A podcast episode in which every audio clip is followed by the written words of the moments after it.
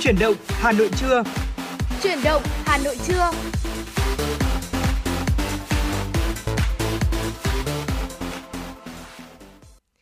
Xin chào xin chào quý vị khán giả quý vị thính giả thân yêu của truyền động ờ, uh, truyền động Hà Nội uh, và ngày hôm nay Bảo Trâm rất vui được gặp lại quý vị các bạn trong uh, chương trình truyền động Hà Nội trưa nay.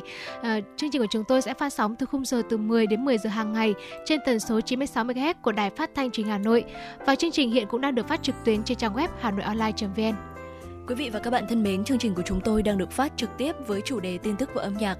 Quý vị hãy giữ sóng và tương tác với chúng tôi quý vị nhé thông qua số điện thoại nóng của chương trình 024 3773 6688.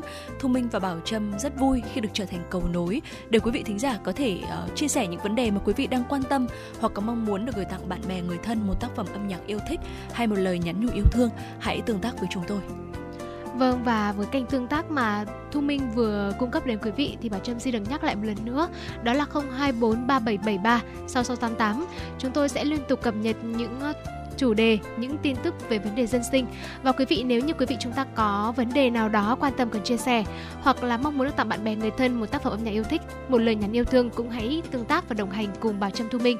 Còn bây giờ thì để mở đầu cho truyền động Hà Nội trưa nay, mời quý vị sẽ cùng đến với một uh, ca khúc có một giai điệu tươi vui, sôi động, ca khúc có tựa đề Có đâu ai ngờ, một sáng tác của Reddy có phần thể hiện của cầm.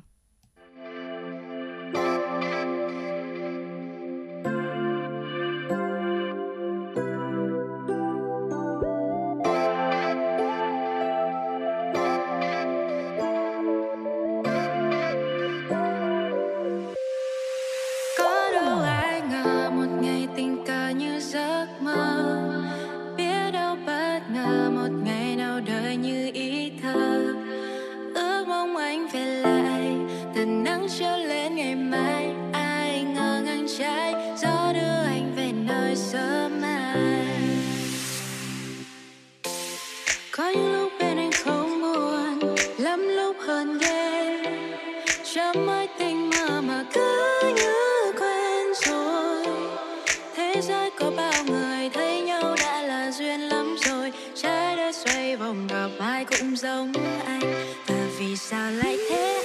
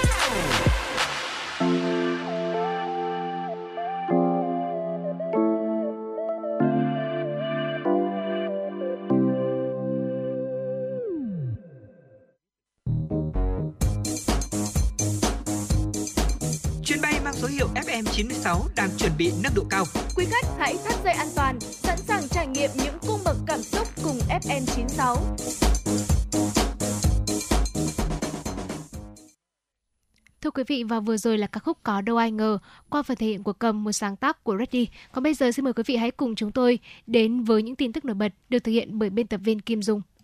Thưa quý vị và các bạn, theo quy định của Hiến pháp và pháp luật, Chủ tịch nước Võ Văn Thưởng vừa ký quyết định số 485 2023 phê chuẩn hiệp định tương trợ tư pháp trong lĩnh vực dân sự giữa nước Cộng hòa xã hội chủ nghĩa Việt Nam và Vương quốc Thái Lan theo đề nghị của chính phủ tại tờ trình số 154. Hiệp định có hiệu lực sẽ tạo cơ sở pháp lý cho các yêu cầu tương trợ tư pháp về dân sự, hỗ trợ kịp thời giải quyết những tranh chấp dân sự nói chung, qua đó bảo đảm quyền lợi ích hợp pháp của cá nhân, tổ chức ở hai nước, tăng cường quan hệ dân sự, thương mại, kinh tế song phương, góp phần phát triển kinh tế xã hội, tăng cường quan hệ hữu nghị truyền thống giữa Việt Nam và Thái Lan. Việc phê chuẩn hiệp định nhằm thực hiện chủ trương của Đảng và Nhà nước ta về tăng cường hợp tác quốc tế trong lĩnh vực pháp luật, tư pháp và hoàn thiện cơ chế pháp lý về bảo hộ, bảo vệ quyền lợi ích hợp pháp chính đáng của công dân pháp nhân Việt Nam ở nước ngoài. Trong đó có nghị quyết số 27 của Ban chấp hành Trung ương khóa 13 về tiếp tục xây dựng và hoàn thiện nhà nước pháp quyền xã hội chủ nghĩa Việt Nam trong giai đoạn mới. Thưa quý vị, Thanh tra Sở Thông tin và Truyền thông Hà Nội đang thanh tra việc chấp hành quy định pháp luật về quản lý thông tin thuê bao di động với các doanh nghiệp viễn thông trên địa bàn. Trước đó, Sở Thông tin và Truyền thông Hà Nội đã có các quyết định về việc thanh tra với ba nhà mạng lớn bao gồm Trung tâm Kinh doanh VNPT Hà Nội, chi nhánh của Tổng Công ty Dịch vụ Viễn thông, Tập đoàn Bưu chính Viễn thông Việt Nam VNPT, Công ty Dịch vụ Mobile Phone khu vực 1 Viettel Hà Nội, chi nhánh của Tập đoàn Công nghiệp Viễn thông Quân đội Viettel. Thanh tra Sở Thông tin và Truyền thông Hà Nội thực hiện thanh tra các nhà mạng trong thời kỳ từ mùng 1 tháng 10 năm 2022 đến ngày công bố quyết định thanh tra. Thời hạn thanh tra trong 15 ngày làm việc kể từ khi công bố quyết định. Đoàn do Phó Tránh Thanh tra phụ trách thanh tra sở làm trưởng đoàn. Cuối tháng 3 năm 2023, Bộ Thông tin và Truyền thông đã có các công văn gửi Ủy ban Nhân dân các tỉnh, thành phố trực thuộc Trung ương, Sở Thông tin và Truyền thông các tỉnh, thành phố để phối hợp chỉ đạo, triển khai thực hiện đợt thanh tra diện rộng, quản lý thông tin thuê bao di động trên toàn quốc kể từ ngày 5 tháng 4 đến ngày 5 tháng 6 năm 2023. Cục Đăng kiểm Việt Nam cho biết vừa quyết định công nhận trúng tuyển viên chức đối với 98 nhân sự, trong đó có 83 đăng kiểm viên xe cơ giới, phương tiện thủy, thử nghiệm an toàn kỹ thuật và 15 vị trí công việc khác để bổ sung nhân lực cho các đơn vị đăng kiểm xe cơ giới, đơn vị đăng kiểm phương tiện thủy trực thuộc cục. Theo Cục Đăng kiểm Việt Nam, các nhân sự trúng tuyển vào vị trí đăng kiểm viên cần phải trải qua 12 tháng đào tạo, tập huấn, sát hạch chuyên môn và được cấp chứng nhận đăng kiểm viên mới Xin lỗi quý vị và được cấp chứng nhận đăng kiểm viên mới có thể được giao thực hiện công việc kiểm định xe cơ giới, phương tiện thủy. Đợt tuyển dụng này bắt đầu từ đầu tháng 3 năm 2023 nhằm bổ sung nguồn nhân lực bị thiếu hụt do thời gian qua khá nhiều đơn vị đăng kiểm liên quan đến sai phạm tiêu cực trong hoạt động kiểm định dẫn đến thiếu hụt nhân sự đăng kiểm viên. Tổng số nhân sự cần tuyển trong đợt này là 142 người. Với số chỉ tiêu còn thiếu theo kế hoạch trong tháng 6 năm 2023, cục sẽ tiếp tục tuyển dụng bổ sung. Tính đến ngày hôm qua, công tác triển khai đề án 06 của Bảo hiểm xã hội Việt Nam đã đạt được một số kết quả cụ thể. Trong đó nổi bật là triển khai tích hợp, cung cấp dịch vụ công trực tuyến trên cổng dịch vụ công quốc gia. Bảo hiểm xã hội Việt Nam đã chủ động phối hợp các bộ ngành liên quan triển khai điều chỉnh, nâng cấp phần mềm, chia sẻ kết nối với phần mềm dịch vụ công liên thông, đáp ứng yêu cầu cấp thẻ bảo hiểm y tế cho trẻ em dưới 6 tuổi và giải quyết hưởng trợ cấp mai táng thuộc các nhóm dịch vụ công liên thông, đăng ký khai sinh, đăng ký thường trú, cấp thẻ bảo hiểm y tế cho trẻ dưới 6 tuổi và đăng ký khai tử, xóa đăng ký thường trú, trợ cấp mai táng phí. Triển khai thí điểm từ ngày 21 tháng 11 năm 2022 cho đến nay, hai địa phương đang thử nghiệm là Hà Nam và Hà Nội đã tiếp nhận và giải quyết 30.119 hồ sơ đề nghị cấp thẻ bảo hiểm y tế cho trẻ dưới 6 tuổi và 1.104 hồ sơ đề nghị giải quyết hưởng mai táng phí qua hai nhóm dịch vụ công liên thông. Thưa quý vị và vừa rồi là những điểm tin mở đầu cho chuyển động Hà Nội trưa nay. Tiếp nối chương trình mời quý vị hãy cùng chúng tôi đến với tiểu mục cà phê trưa. Và ngày hôm nay trong tiểu mục cà phê trưa chúng tôi đã mang đến một chủ đề mà bảo Trâm tin chắc rằng là có rất nhiều uh, quý vị thính giả quan tâm, đặc biệt là các bạn trẻ uh, với chủ đề là tại sao ngày lại càng nhiều bạn trẻ bỏ văn học vọng bỏ văn phòng để làm công việc freelancer Thưa quý vị, sau khi tốt nghiệp đại học thì chắc hẳn là ai cũng mong sẽ tìm được một công việc như ý, ổn định và đúng chuyên ngành mà mình đã theo học. Tuy nhiên trên thực tế thì có lẽ chúng ta không còn xa lạ với tình trạng là à, nhiều người làm không đúng ngành, thậm chí là quyết định lao động chân tay. Họ kiếm sống bằng những nghề lao động phổ thông ngoài xã hội thay vì ngồi trong văn phòng công ty. Một bộ phận khác quyết định làm việc tự do tại nhà, thậm chí là nhận nhiều công việc cùng một lúc để đảm bảo thu nhập. Và dù không tới công ty mỗi ngày thì họ vẫn kiếm được tiền để lo cho cuộc sống riêng. Và theo thông tin ờ, từ kết quả khảo khảo sát trực tuyến của Alphabet thực hiện từ tháng 5 đến tháng 8 năm 2021, việc chuyển dịch từ làm toàn thời gian tại công ty cố định sang làm tự do nhận dự án độc lập đang diễn ra mạnh mẽ tại Việt Nam. Và cũng theo kết quả khảo sát này thì có 14% lao động làm tự do toàn thời gian, 26% làm tự do bán thời gian và 13% làm song song hai công việc là cố định và bán thời gian. Quý vị thân mến và với những số liệu mà Thu Minh vừa cập nhật, ờ, những số liệu đó cũng đã khiến rất nhiều người đau đầu và đặt ra câu hỏi là lý do nào đã khiến người trẻ có xu hướng ờ, thích làm việc freelancer hay là lao động chân tay hơn là làm việc văn phòng. Hãy cùng chúng tôi tìm hiểu những nguyên nhân nhé.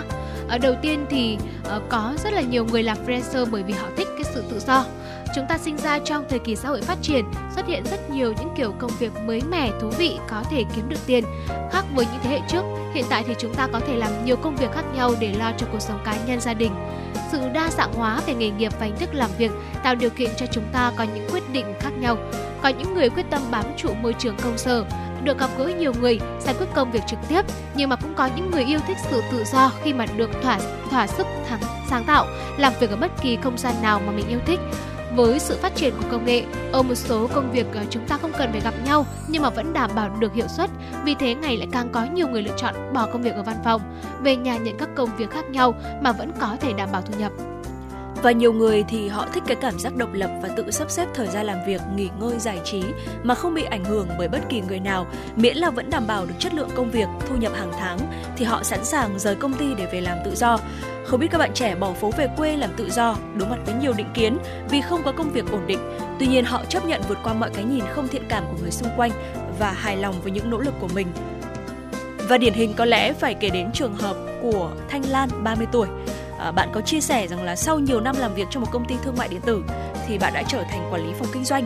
À, tuy nhận mức lương ổn định là 30 triệu đồng một tháng cùng với chế độ đãi ngộ tốt, Thanh Lan vẫn nghĩ là không Thanh Thanh Lan vẫn không nghĩ rằng là mình có thể gắn bó với công ty lâu dài và cô thường xuyên phải làm online vào buổi tối các ngày cuối tuần để đảm bảo doanh số sau 8 tiếng làm tại văn phòng và cô cũng không đảm bảo được thời gian nghỉ ngơi và sức khỏe ngày càng giảm sút. Vì vậy mà cô quyết định là sẽ bỏ phố về quê để làm freelancer và dần ổn định cuộc sống cũng như sức khỏe của mình. Vâng và với ờ, xu hướng làm việc uh, tự do freelancer hiện nay của rất nhiều bạn trẻ thì bà Trâm thấy rằng là uh, hình thức này đã bắt đầu uh, trở nên phổ biến hơn uh, sau khi mà đại dịch Covid-19 xảy ra. Uh, thời điểm đại dịch đại dịch Covid-19 bùng uh, bùng nổ và uh, lúc đó thì mọi người đã chúng ta phải uh, ở nhà và cái hình thức làm việc từ xa đã được uh, rất là nhiều nơi phổ cập và thực hiện. Uh, do đó mà sau khi mà tình hình uh, đã ổn định trở lại, cuộc sống đã ổn định trở lại, uh, mọi người đã quen dần với cuồng quay làm việc từ xa uh, và quen với cái sự tự do thoải mái. Uh, do đó mà cũng có nhiều người đã chọn là sẽ lựa chọn làm freelancer thay vì là làm đi làm ổn định tại văn phòng. Và bên cạnh một cái lượng người trẻ chấp nhận làm freelancer thì nhiều người cũng có xu hướng là bỏ văn phòng về để làm lao động chân tay. Thực tế thì giới trẻ hiện nay cho thấy xu hướng đa dạng hóa trong lựa chọn nghề nghiệp. Có người thì luôn ngộp thở trong môi trường công sở áp lực cao, có người mới bước chân vào xã hội và loay hoay tìm công việc lý tưởng, có người thì đánh mất chính mình trong môi trường độc hại, khó phát triển. Và nhìn chung thì những người trẻ này tìm kiếm cơ hội ở các thành phố nhộn nhịp, thế nhưng mà mọi thứ thì không được như kỳ vọng. Và điển hình có thể kể tới kiến thức, kinh nghiệm và kỹ năng của họ đang không thể theo kịp tốc độ của thời đại. Ở việc làm mà họ tìm được khi ra trường không những vất vả uh, áp lực mà đồng lương còn chưa thực sự là thỏa đáng với công sức mà họ bỏ ra. Và đó là những lý do đầu tiên khiến cho các bạn trẻ dần chán nản và mệt mỏi với chính mình và với chính cuộc sống bon chen ở nơi công sở. Và lâu dần thì uh, nếu mà không cải thiện được năng lực những người trẻ này phải tìm lối đi khác cho bản thân mình.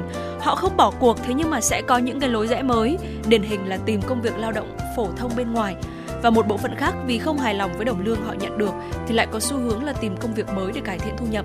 Không ít người nghĩ tới hướng kinh doanh, làm chủ với ham muốn làm giàu thay vì mãi làm nhân viên trong công ty. Họ chấp nhận bon chen ở ngoài, cuộc sống, kiếm tiền hàng ngày với hy vọng là đạt được mục tiêu sớm hơn. Lao động chân tay mặc dù rất vất vả, thế nhưng mà lại phù hợp với mong muốn của nhiều người và hiện tại có nhiều nhiều những công việc phổ thông như là bán hàng hay là tư vấn mang lại một cái nguồn thu nhập ổn định cho người lao động mà không cần phải bỏ ra quá nhiều sức lực. Dù vậy thì chỉ là công việc tạm thời thế nhưng mà ít nhất những người lao động vẫn bảo đảm được thu nhập và cuộc sống của mình. Không làm trong các công ty văn phòng và chịu áp lực lớn từ nhiều phía, người lao động cũng dễ kiếm được việc làm thay thế. Họ có nhiều lựa chọn hơn trong công việc để có thể ổn định và đạt được những mục tiêu đã đề ra. À, vâng và mặc dù là chúng ta chọn là làm việc văn phòng, làm freelancer hay là làm công việc chân tay à, như Thu Minh vừa chia sẻ thì cũng đều sẽ có những khó khăn mà chúng ta cần phải đương đầu. Điều quan trọng nhất có lẽ là chúng ta hãy nỗ lực hết mình về hướng đi mà chính chúng ta đã lựa chọn. Và vừa rồi là những góc nhìn mà chúng tôi đã chia sẻ đến quý vị trong uh, tiểu mục cà phê trưa nay về câu chuyện vì sao ngày càng nhiều bạn trẻ bỏ văn phòng làm freelancer và lao động chân tay. Thế thì quý vị góc nhìn của quý vị như thế nào ạ? Quý vị hãy chia sẻ với chúng tôi bà Trâm Thu Minh có hotline của chương trình trình 024 3773 6688. Còn bây giờ thì xin mời quý vị thính giả chúng ta sẽ cùng đến với một giai điệu âm nhạc ca khúc Nơi này có anh ờ, được sáng tác và thể hiện bởi ca sĩ Sơn Tùng MTP.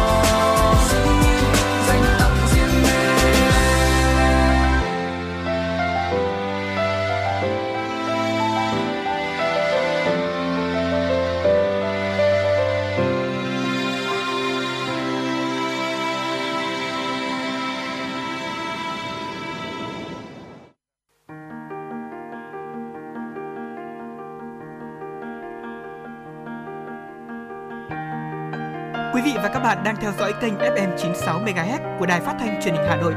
Hãy giữ sóng và tương tác với chúng tôi theo số điện thoại 024 3773 6688. FM 96 đồng hành trên mọi nẻo đường. Thưa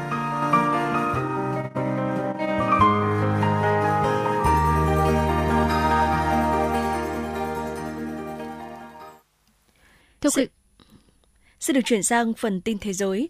Thưa quý vị và các bạn, Tổng thống Mỹ Joe Biden vừa nêu bật các biện pháp nhằm giảm bạo lực súng đạn, đồng thời nhắc lại yêu cầu Quốc hội cần hành động nhiều hơn nữa để giữ sinh mạng người dân. Trong bối cảnh các vụ xả súng vẫn tiếp tục tăng, lãnh đạo Nhà Trắng sẽ nỗ lực tạo ra những thay đổi mạnh mẽ về kiểm soát súng đạn.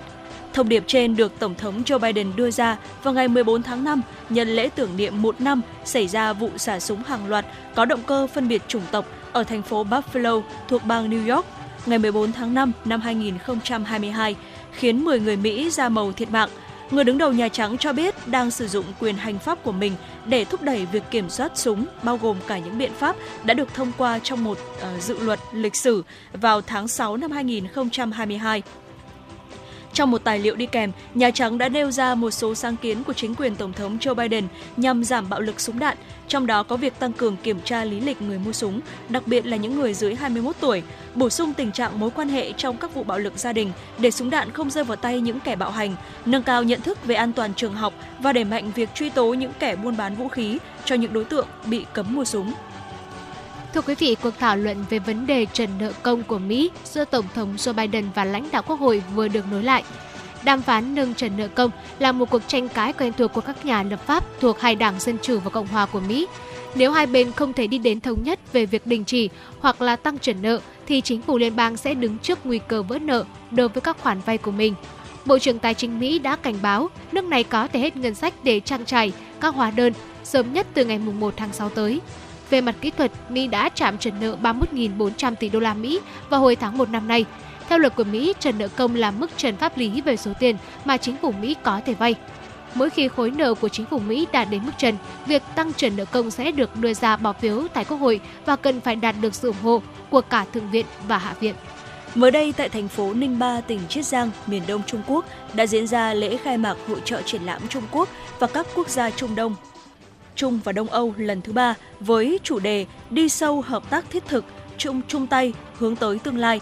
Đây là chuỗi sự kiện diễn ra trong 5 ngày với 27 hoạt động quan trọng gồm diễn đàn, hội nghị hợp tác kinh tế thương mại, giao lưu nhân dân cũng như triển lãm thương mại hàng hóa trong diện tích 220.000 m2, thể hiện những thành quả hợp tác mới nhất giữa Trung Quốc và các nước Trung Đông Âu. Hội trợ được chia thành 3 khu vực triển lãm chính, trưng bày sản phẩm đặc trưng của các nước Trung Đông Âu sản phẩm tiêu dùng quốc tế và hàng hóa nhập khẩu. Dự kiến có khoảng 3.000 đơn vị tham gia triển lãm, hơn 10.000 nhà mua hàng chuyên nghiệp với lượng đơn hàng được ký kết có giá trị trên 10 tỷ nhân dân tệ, tương đương với 1,43 tỷ đô la Mỹ, tạo cơ hội cho hợp tác trao đổi giữa doanh nghiệp Trung Quốc và các nước Trung Đông Âu. Một cậu bé một tuổi đã chết đuối và hai ba người khác vẫn mất tích sau khi một con hà mã làm lật thuyền trên sông Siri, con sông lớn nhất ở Malawi vào hôm 15 tháng 5 vừa qua. Nạn nhân tử vong được truyền thông địa phương xác định là Abraham Francis khi đang ở trên thuyền cùng mẹ mình ở quận Stanier. Hiện mẹ của bé trai này vẫn chưa được tìm thấy. Ngày 16 tháng 5, chính quyền địa phương báo cáo rằng chỉ có 13 trong tổng số 37 người trên thuyền khi nó bị hà mã đâm vào và được kéo vào bờ. Người phát ngôn cảnh sát Stanier, Annie Jamakoma cho biết, công tác tìm kiếm những người mất tích hiện đang được tiến hành lực lượng cứu hộ đã vớt được thi thể không còn sự sống của bé Abraham Francis sau vụ hà mã tấn công thuyền. Đồng thời cho biết thêm rằng số người thiệt mạng trong vụ lật thuyền dự kiến sẽ tăng lên khi các thám tử cảnh sát và đội cứu hộ tìm kiếm những người mất tích. Thưa quý vị và vừa rồi là những điểm tin quốc tế được thực hiện bởi biên tập viên Kim Dung. Tiếp nối chương trình mời quý vị hãy cùng chúng tôi đến với tiểu mục FM du lịch. Và ngày hôm nay thì à, chúng ta sẽ cùng nhau khám phá một tuyến đường bao biển đẹp nhất Việt Nam mà chỉ cách Hà Nội có 2 giờ lái xe mà thôi. Thưa quý vị và các bạn, mới đây, thông tin tuyến đường bao biển được nhận xét là đẹp nhất Việt Nam đã chính thức hoàn thành và được nhiều người quan tâm. Con đường còn được đặt thêm nhiều cái tên khác như là con đường ven biển hiện đại và độc đáo nhất hay con đường bao quanh di sản. Nó không ở đâu xa mà chỉ cách trung tâm thủ đô Hà Nội khoảng 2 giờ lái xe. Đó là đường bao biển Hạ Long Cẩm Phả. Tổng chiều dài của con đường là 18,7 km và rộng tới 6 làn xe, kết nối hai vịnh Hạ Long và Bái Tử Long. Trong đó, đoạn bao biển đi qua cầu Bài Thơ dài 6 km, khởi công xây dựng từ tháng 8 năm 2019. Điểm đầu của con đường kết nối với bao biển Trần Quốc Nghiễn, thành phố Hạ Long, điểm cuối kết nối với cảng km số 6, thành phố Cẩm Phả. Và được mệnh danh là tuyến đường bao biển đẹp nhất hay độc đáo nhất Việt Nam chính là bởi khi lưu thông trên con đường này thì người ta có thể ngắm trọn vẹn khung cảnh sơn thủy hữu tình hai bên đường. Một bên là dãy núi sừng sững với những rừng cây xanh ngát, còn một bên là biển xanh rộng mênh mông sâu thẳm. Một điểm đặc biệt nữa là tuyến đường này đó ở tuyến đường này đó là có hai ống hầm xuyên núi dài 235 mét. Nhiều cá nhân nhận xét rằng là nếu đứng từ đỉnh núi Bài Thơ nhìn xuống, tuyến đường bao biển trông giống như một giải cờ vòng lung linh sắc hoa bám theo bờ của vịnh Hạ Long, một di sản thiên nhiên thế giới và được coi là một trong những biểu tượng của cảnh sắc Việt Nam. Trên thực tế thì dọc mảnh đất chữ S có không ít những con đường khác cũng mang một vẻ đẹp riêng biệt và được rất nhiều tín đồ du lịch đưa vào danh sách là những con đường đẹp nhất tại Việt Nam. Ờ, không chỉ phục vụ mục đích đi lại, những con đường này còn có những dấu ấn, điểm độc đáo khiến du khách vô cùng ấn tượng khi được đặt chân tới đây. Ờ, và chúng ta cũng có thể ờ, nhắc đến những địa điểm này ngay sau ca khúc này ngay sau đây thì chúng tôi xin được mời quý vị chúng ta sẽ cùng ờ, đến với không gian âm nhạc ờ, trước khi chúng ta sẽ cùng tiếp tục khám phá những con đường bao biển đẹp quý vị nhé. Ờ, xin được mời quý vị cùng đến với ca khúc I'm in Love, Phụ nữ là để yêu qua phần thiện của ca sĩ Tóc Tiên.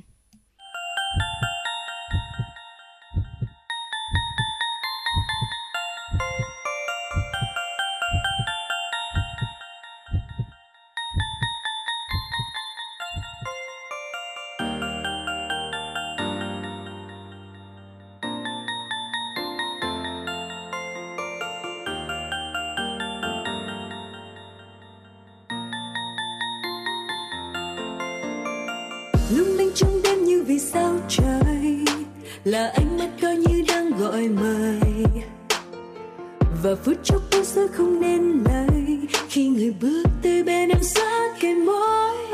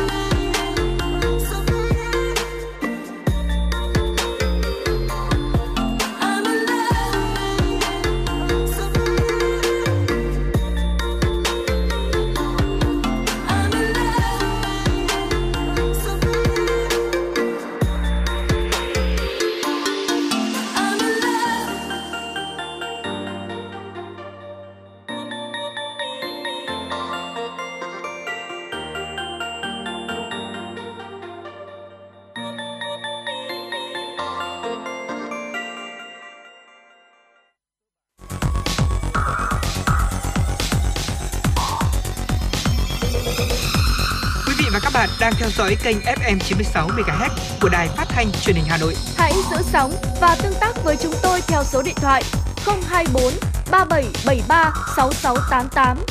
FM 96 đồng hành trên mọi nẻo đường. đường.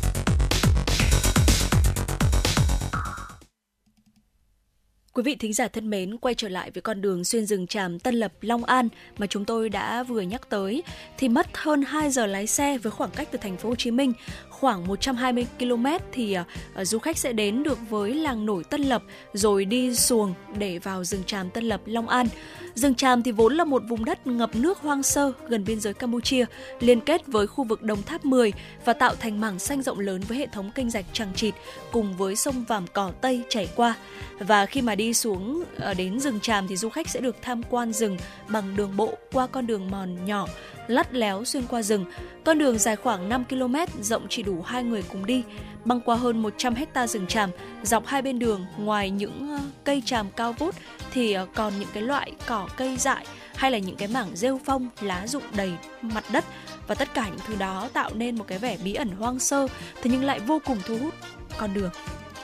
À, thưa quý vị và có một con đường nữa cũng rất nổi tiếng uh, trên bản đồ của đất nước chúng ta đó là con đường dốc thẳng đứng tại Gia Lai.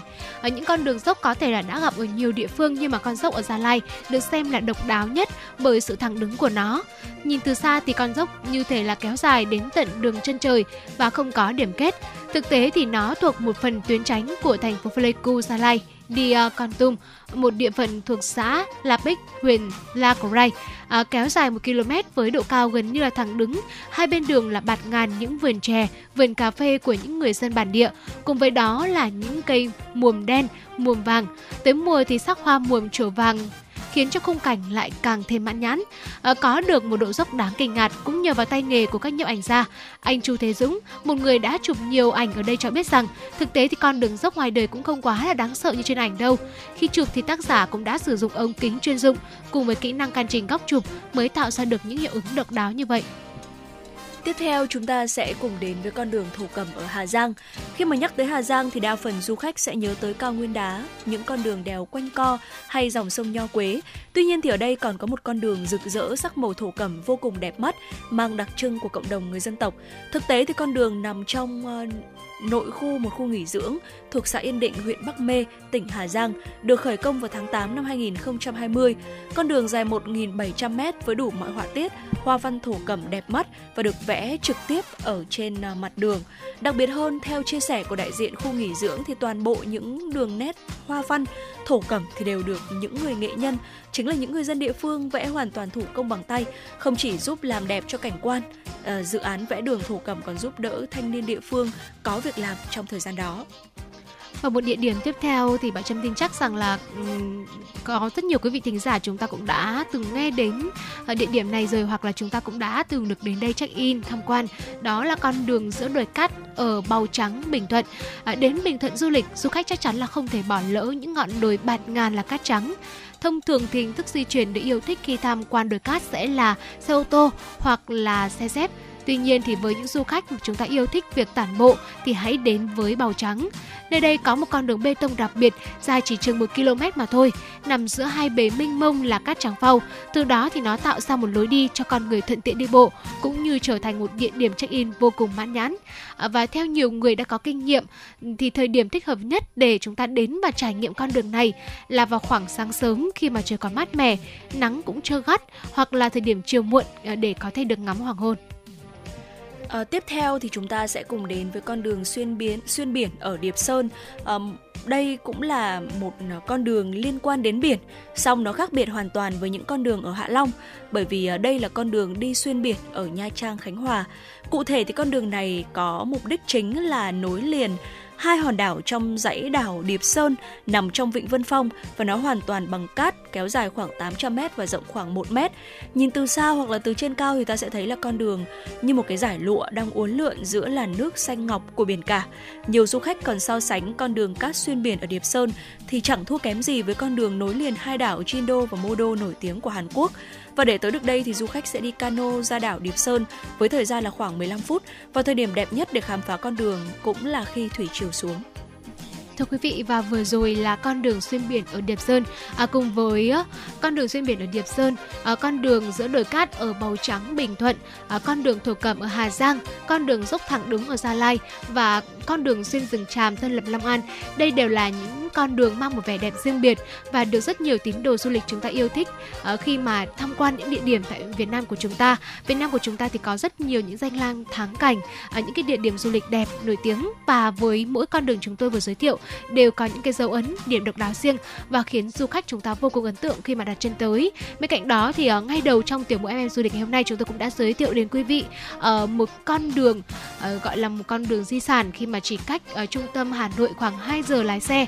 Đó là con đường bao biển Hạ Long Cẩm Phả và mong rằng quý vị trong tương lai chúng ta có thể chinh phục được 6 con đường này và nếu quý vị nào chúng ta đã chinh phục được 6 con đường này rồi thì cũng hãy nhớ là chia sẻ với chúng tôi nhé. Hotline 024 3773 6688 luôn sẵn sàng nhận được những yêu cầu, à, nhận được những chia sẻ đến từ quý vị. Còn bây giờ thì à, xin được uh, tạm khép lại tiểu mục FM du lịch và chúng ta sẽ cùng uh, đến với không gian âm nhạc. Mời quý vị cùng lắng nghe ca khúc Về đêm, một sáng tác của nhạc sĩ Trần Tiến qua phần hiện của ca sĩ Hà Anh Tuấn.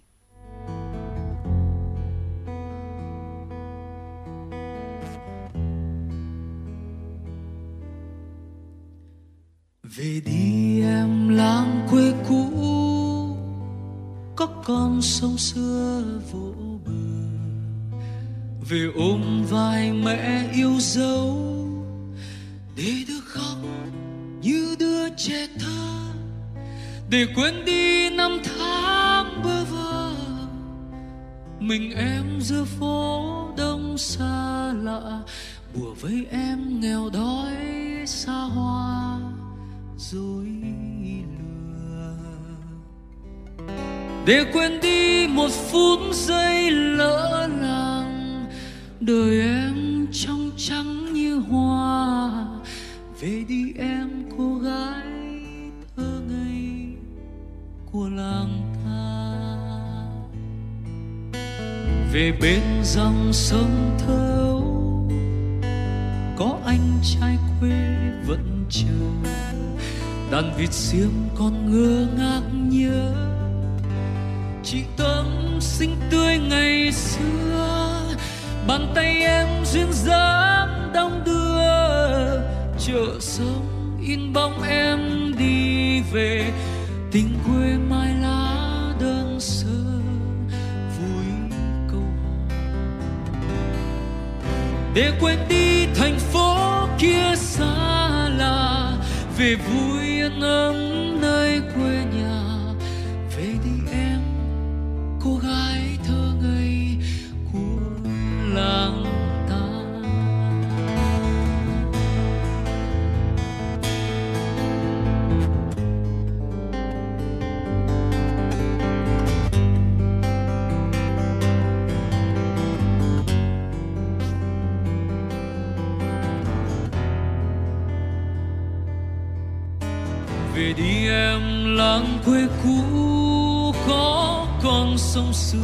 vỗ bờ. Về ôm vai mẹ yêu dấu, để được khóc như đứa trẻ thơ. Để quên đi năm tháng bơ vơ, mình em giữa phố đông xa lạ. Bùa vây em nghèo đói xa hoa rồi lừa để quên đi một phút giây lỡ làng, đời em đi em, cô gái thơ ngây của làng à. về bên dòng sông thâu có anh trai quê vẫn chờ đàn vịt xiêm còn ngơ ngang nhớ chị tâm xinh tươi ngày xưa bàn tay em duyên dáng đong đưa, chợ sông in bóng về, tình quê mai lá đơn sơ, vui câu hò để quên đi thành phố kia xa lạ, về vui yên ấm nơi quê nhà, về đi em cô gái thơ ngây của làng ta. Bàn tay em duyên dáng chợ bên sông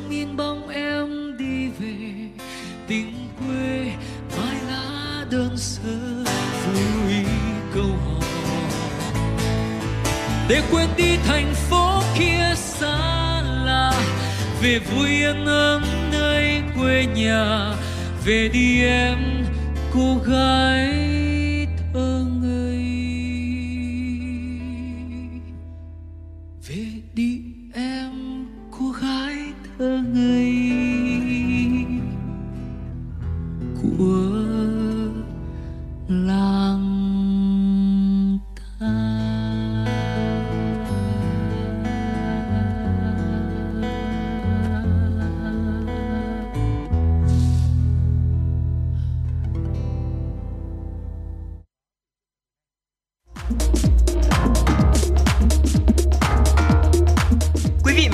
Đang trên chuyến bay mang số hiệu FM96.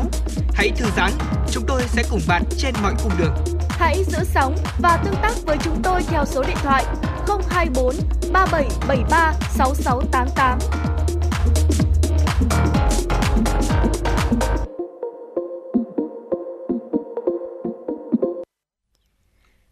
Thưa quý vị và các bạn, ngay sau đây xin mời quý vị và các bạn chúng ta sẽ cùng đến với những tin tức đáng chú ý do biên tập viên Kim Dung thực hiện. Nhằm đa dạng hóa sản phẩm phục vụ nhu cầu tiêu dùng của người dân thủ đô, các doanh nghiệp, hợp tác xã đã tăng cường đầu tư máy móc, công nghệ vào khâu chế biến nông sản. Tuy nhiên, ngành chế biến nông sản của Hà Nội còn nhỏ lẻ, manh mún, chưa tương xứng với tiềm năng.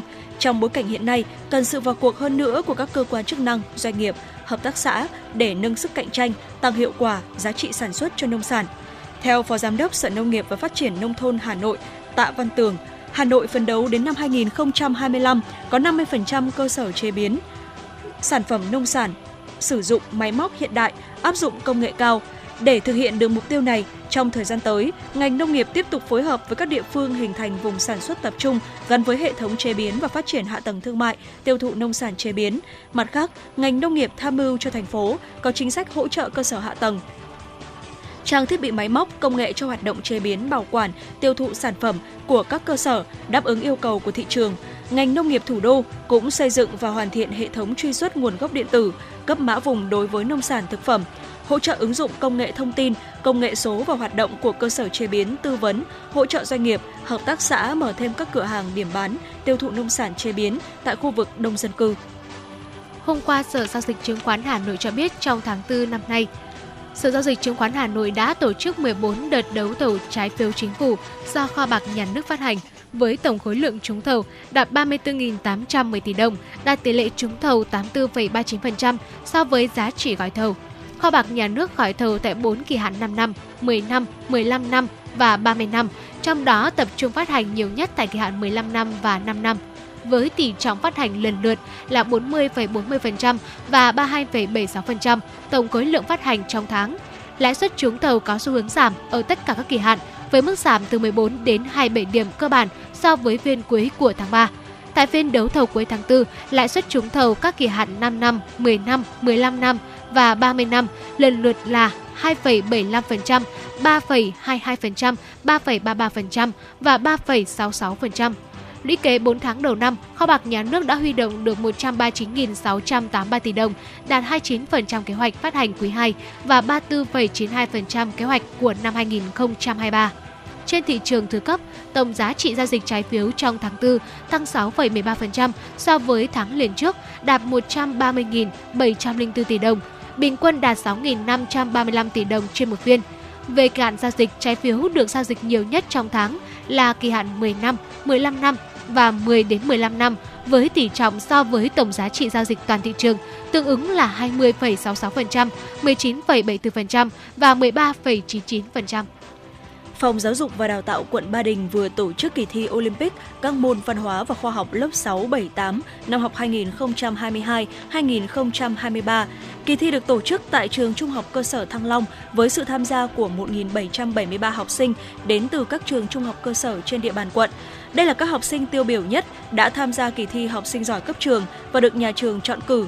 Lãnh đạo Phòng Giáo dục và Đào tạo quận Ba Đình cho biết, kỳ thi nhằm phát hiện học sinh có năng khiếu các môn văn hóa và khoa học các lớp 6, 7, 8 của các trường trung học cơ sở trên địa bàn quận năm học 2022-2023. Qua kỳ thi, các nhà trường tiếp tục bồi dưỡng trang bị kiến thức cho học sinh tham dự kỳ thi học sinh giỏi cấp thành phố, quốc gia, quốc tế trong các năm học tiếp theo. Phòng Giáo dục và Đào tạo quận Ba Đình sẽ cấp giấy chứng nhận tổ chức trao giải học sinh đạt thành tích cao Olympic các môn văn hóa và khoa học lớp 678 năm học 2022 2023 dự kiến diễn ra vào ngày 20 tháng 5. Phòng Giáo dục và Đào tạo quận cũng sẽ lựa chọn một số học sinh để tham gia câu lạc bộ học sinh giỏi các môn văn hóa và khoa học lớp 9 năm học 2023-2024. Hôm qua, Tòa án Nhân dân thành phố Hà Nội đã đưa ra xét xử sơ thẩm và tuyên phạt Dương Thành Hải, sinh năm 1970, là giám đốc công ty cổ phần xây dựng và thương mại Long Thành, 8 năm tù về tội lừa đảo chiếm đoạt tài sản. Tại cơ quan điều tra, Hải trình bày công ty cổ phần xây dựng và thương mại Long Thành có liên danh với một công ty khác để thực hiện dự án này và không biết công ty này bị hủy bỏ liên danh với bốn công ty thực hiện dự án nên vẫn ký thỏa thuận với công ty cổ phần xây dựng và thương mại Phương Vinh nhưng lại không cung cấp được thỏa thuận liên danh. Bị cáo cũng khai nhận đã chi 750 triệu đồng vào việc xin dự án nhưng không có chứng cứ tài liệu chứng minh. Sau một ngày xét xử, ngoài mức án đã tuyên, hội đồng xét xử buộc bị cáo Hải phải bồi thường toàn bộ số tiền còn chiếm đoạt cho bị hại là công ty cổ phần xây dựng và thương mại Phương Vinh. Thưa quý vị và vừa rồi là những điểm tin trong nước. À, thưa quý vị, à, như vậy là ngày hôm qua, ngày 16 tháng 5 cũng đã uh, khép lại kỳ SEA Games năm nay và tối nay 17 tháng 5 lễ bế mạc SEA Games 32 sẽ được tổ chức trên sân vận động Morodok Decon vào lúc 19 giờ tại Campuchia. Và thưa quý vị, bây giờ xin mời quý vị hãy cùng chúng tôi nhìn lại hành trình ở SEA Games 32, ở một kỳ SEA Games thành công ở kỳ đại hội này và đang tiếp thêm sức mạnh tinh thần cho các tuyển thủ trước khi bước vào những thử thách lớn hơn ngay trong thời gian tới. Thưa quý vị, lần đầu tiên trong lịch sử tham dự SEA Games, đoàn thể thao Việt Nam giành ngôi nhất toàn đoàn ở một kỳ đại hội tổ chức ở nước ngoài. Ngày thi đấu cuối cùng với nhiều cảm xúc từ những tấm huy chương vàng vượt ngưỡng ở môn đấu kiếm, vật, judo, cử tạ hay kể cả môn thể thao mới như breakdance, nhảy đường phố đã khép lại hành trình của đoàn thể thao Việt Nam tại SEA Games 32. Vượt qua nhiều áp lực, thành công ở ngày thi đấu cuối cùng của các tuyển thủ đã củng cố sự vững chắc cho vị trí dẫn đầu trên bảng tổng sắp huy chương chung cuộc – Nhìn lại hành trình ở SEA Games 32, các tuyển thủ của đoàn thể thao Việt Nam đã để lại nhiều cảm xúc đặc biệt. Từ niềm vui vỡ hòa với tấm huy chương vàng đầu tiên trong lịch sử của đội tuyển bóng rổ nữ 3x3 đến sự khâm phục của chính các đối thủ sau khi Nguyễn Thị Oanh kiến tạo thành tích lịch sử với 4 tấm huy chương vàng ở những nội dung đầy thử thách ở môn điền kinh hay như tấm huy chương vàng cá nhân ở môn golf của Lê Khánh Hưng, người vẫn đang còn ngồi trên ghế nhà trường và còn rất nhiều những thành tích đầu tiên trong lịch sử dự SEA Games mà các tuyển thủ giành được khiến cho người hâm mộ thán phục và tự hào. Tiêu biểu như việc thầy trò huấn luyện viên Mai Đức Trung lần thứ tư liên tiếp giành tấm huy chương vàng bóng đá nữ sau khi vượt qua rất nhiều thách thức từ khách quan trong bối cảnh lực lượng đội tuyển trong quá trình chuyển giao và các tài năng trẻ đã từng bước khẳng định sự tiến bộ. 11 ngày thi đấu chính thức tại SEA Games 32 cũng đã để lại nhiều ấn tượng với nhiều nhọc nhằn và chứng kiến không ít thất bại đáng tiếc của nhiều gương mặt được kỳ vọng trong các đội tuyển như là điền kinh bơi, quần vợt, đấu kiếm hay kể cả là đội tuyển bóng đá U23 Việt Nam. Những sai số xuất hiện trong quá trình thi đấu đem lại không ít lo lắng trước mục tiêu hoàn thành chỉ tiêu huy chương tại đại hội lần này. Dù vậy, với sự bất phá mãnh liệt, khai thác tối đa thế mạnh từ mỏ vàng, các môn võ thuật, vật, lặn, aerobic, trong 4 ngày thi đấu cuối cùng, đoàn thể thao Việt Nam đã tạo nên một cú nước rút hoàn hảo để dẫn đầu bảng tổng sắp huy chương chung cuộc với tổng số 136 huy chương vàng, 104 huy chương bạc, 114 huy chương đồng tại SEA Games 32. Thành tích nằm ngoài dự báo của giới chuyên môn khi mục tiêu đặt ra chỉ là giành 89 đến 120 huy chương vàng và lọt vào top 3 toàn đoàn. Thành tích vượt ngưỡng về số lượng huy chương giành được đã giúp đoàn thể thao Việt Nam lần đầu tiên đứng ở vị trí số 1 tại một kỳ SEA Games diễn ra ở nước ngoài. Trong lịch sử các lần dự đại hội, đoàn thể thao Việt Nam đã từng hai lần dẫn đầu bảng tổng sắp huy chương chung cuộc tại SEA Games 22 vào năm 2003 và SEA Games 31 vào năm 2022 nhưng đều tổ chức trên sân nhà. Ngoài ra đây cũng là lần đầu tiên thể thao Việt Nam bảo vệ thành công vị trí dẫn đầu ở hai kỳ SEA Games liên tiếp Thành công ở SEA Games 32 đang tiếp thêm sức mạnh tinh thần cho các tuyển thủ trước khi bước vào các thử thách lớn hơn ngay trong thời gian tới. Trước mắt là ASEAN 19 tại Hàng Châu, Trung Quốc vào cuối tháng 9 và các cuộc thi đấu tranh suất tham dự Olympic 2024 vào mùa hè năm tới. Dù vậy sẽ còn nhiều vấn đề chuyên môn mà các nhà quản lý thể thao vẫn sẽ cần tiếp tục đánh giá phân tích. Quý vị thân mến và những thông tin về scam Games 32 vừa rồi cũng đã khép lại, tạm khép lại phần điểm tin của chúng tôi.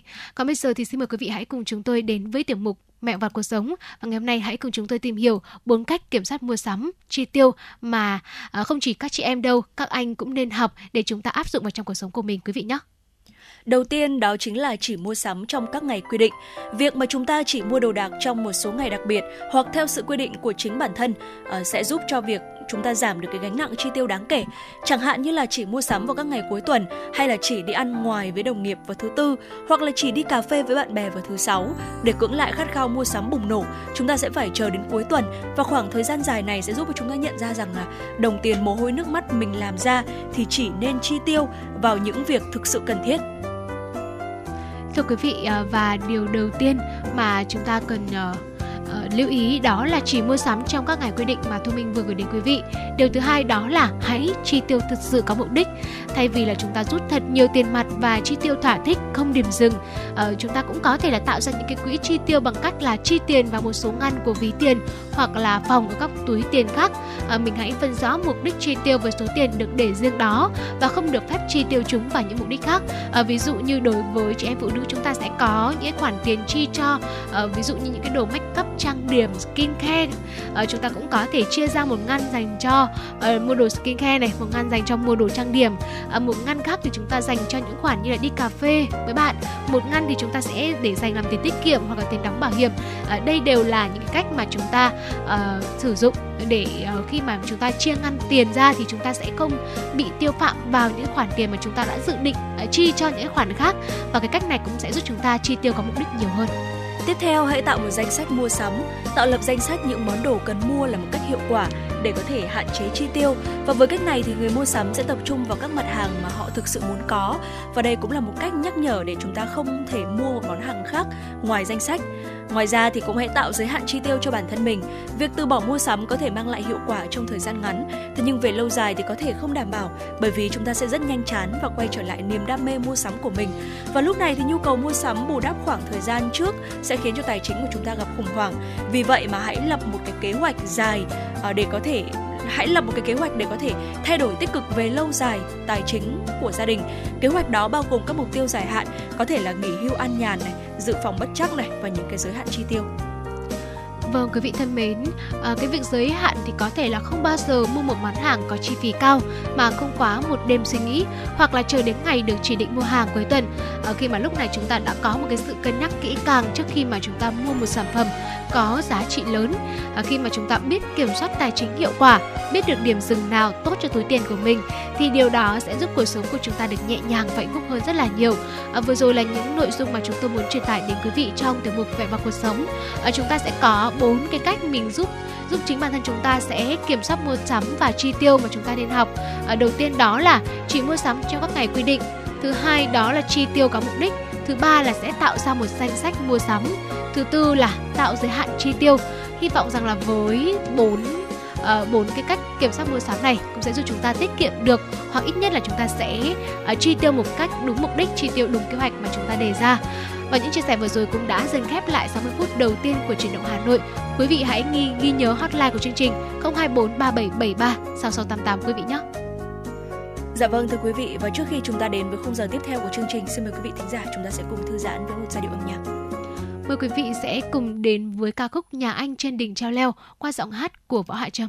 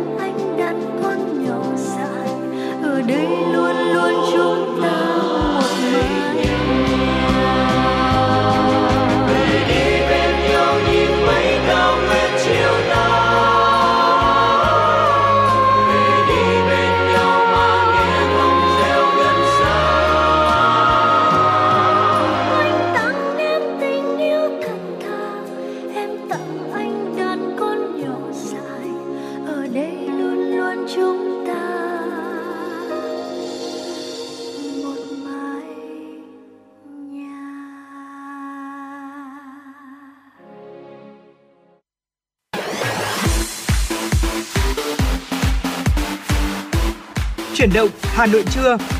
Chuyển động Hà Nội trưa.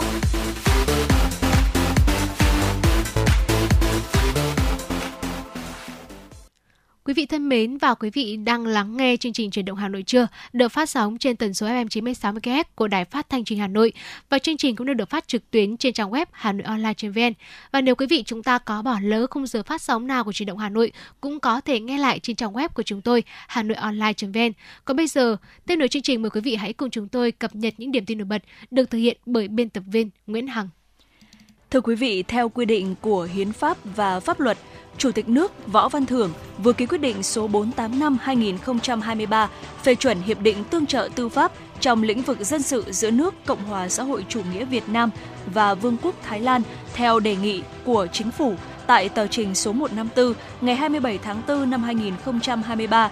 Hiệp định có hiệu lực sẽ tạo cơ sở pháp lý cho các yêu cầu tương trợ tư pháp về dân sự, hỗ trợ kịp thời giải quyết những tranh chấp dân sự nói chung, qua đó bảo đảm quyền lợi ích hợp pháp của cá nhân tổ chức ở hai nước, tăng cường quan hệ dân sự, thương mại, kinh tế song phương, góp phần phát triển kinh tế xã hội, tăng cường quan hệ hữu nghị truyền thống giữa Việt Nam và Thái Lan. Việc phê chuẩn hiệp định nhằm thực hiện chủ trương của Đảng và Nhà nước ta về tăng cường hợp tác quốc tế trong lĩnh vực pháp luật, tư pháp và hoàn thiện cơ chế pháp lý về bảo hộ bảo vệ quyền lợi ích hợp pháp chính đáng của công dân, pháp nhân Việt Nam ở nước ngoài, trong đó có nghị quyết số 27 ngày 9 tháng 11 năm 2022 của Ban chấp hành Trung ương khóa 13 về tiếp tục xây dựng và hoàn thiện nhà nước pháp quyền xã hội chủ nghĩa Việt Nam trong giai đoạn mới. Chiều qua tại trụ sở chính phủ, Thủ tướng Chính phủ Phạm Minh Chính tiếp Bộ trưởng Bộ Nội vụ Cuba Alberto Alvarez Casas và đoàn đại biểu cấp cao Bộ Nội vụ Cuba đang thăm và làm việc tại Việt Nam.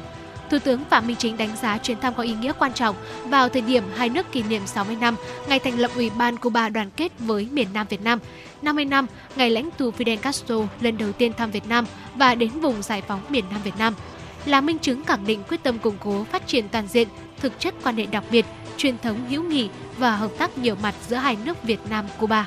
Để tăng cường hợp tác giữa hai nước trong thời gian tới, Thủ tướng Chính phủ đề nghị hai bên tiếp tục duy trì đối thoại, trao đổi đoàn cấp cao và giữa các bộ ngành địa phương và doanh nghiệp, đề nghị Cuba quan tâm tạo điều kiện về cơ chế chính sách cho các pháp nhân cá nhân Việt Nam tại Cuba ổn định cuộc sống sản xuất kinh doanh nhằm đem lại lợi ích cho cả hai nước, hỗ trợ Việt Nam trong phát triển công nghệ sinh học, y tế, đào tạo nguồn nhân lực, nhất là ngoại ngữ, tiếp tục phát huy truyền thống đoàn kết, quan hệ hợp tác ủng hộ lẫn nhau tại các tổ chức quốc tế và diễn đàn đa phương, nhất là tại Liên Hợp Quốc, phong trào không liên kết, nâng cao hiệu quả hợp tác song phương thông qua các cơ chế hội thảo lý luận giữa hai đảng, Ủy ban Liên Chính phủ về hợp tác kinh tế và khoa học công nghệ, đối thoại chính sách quốc phòng an ninh.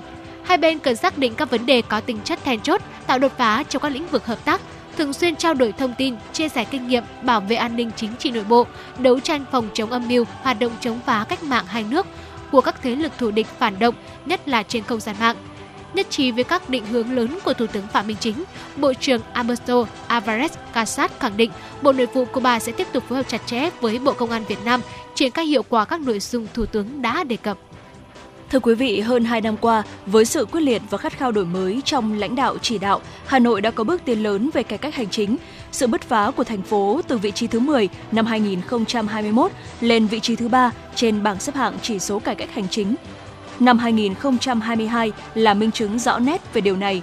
Từ đầu nhiệm kỳ 2020-2025 đến nay, thực hiện chỉ đạo của Ủy viên Bộ Chính trị, Bí thư Thành ủy Hà Nội Đinh Tiến Dũng, trưởng ban chỉ đạo thực hiện chương trình số 01 CTRTU bằng tư duy khoa học, đổi mới và phong cách hành động, dám nghĩ, dám làm, Thành ủy Hà Nội đã chỉ đạo đẩy mạnh phân cấp ủy quyền, trong đó cùng với phân cấp quản lý nhà nước về kinh tế xã hội đã tập trung ủy quyền giải quyết thủ tục hành chính.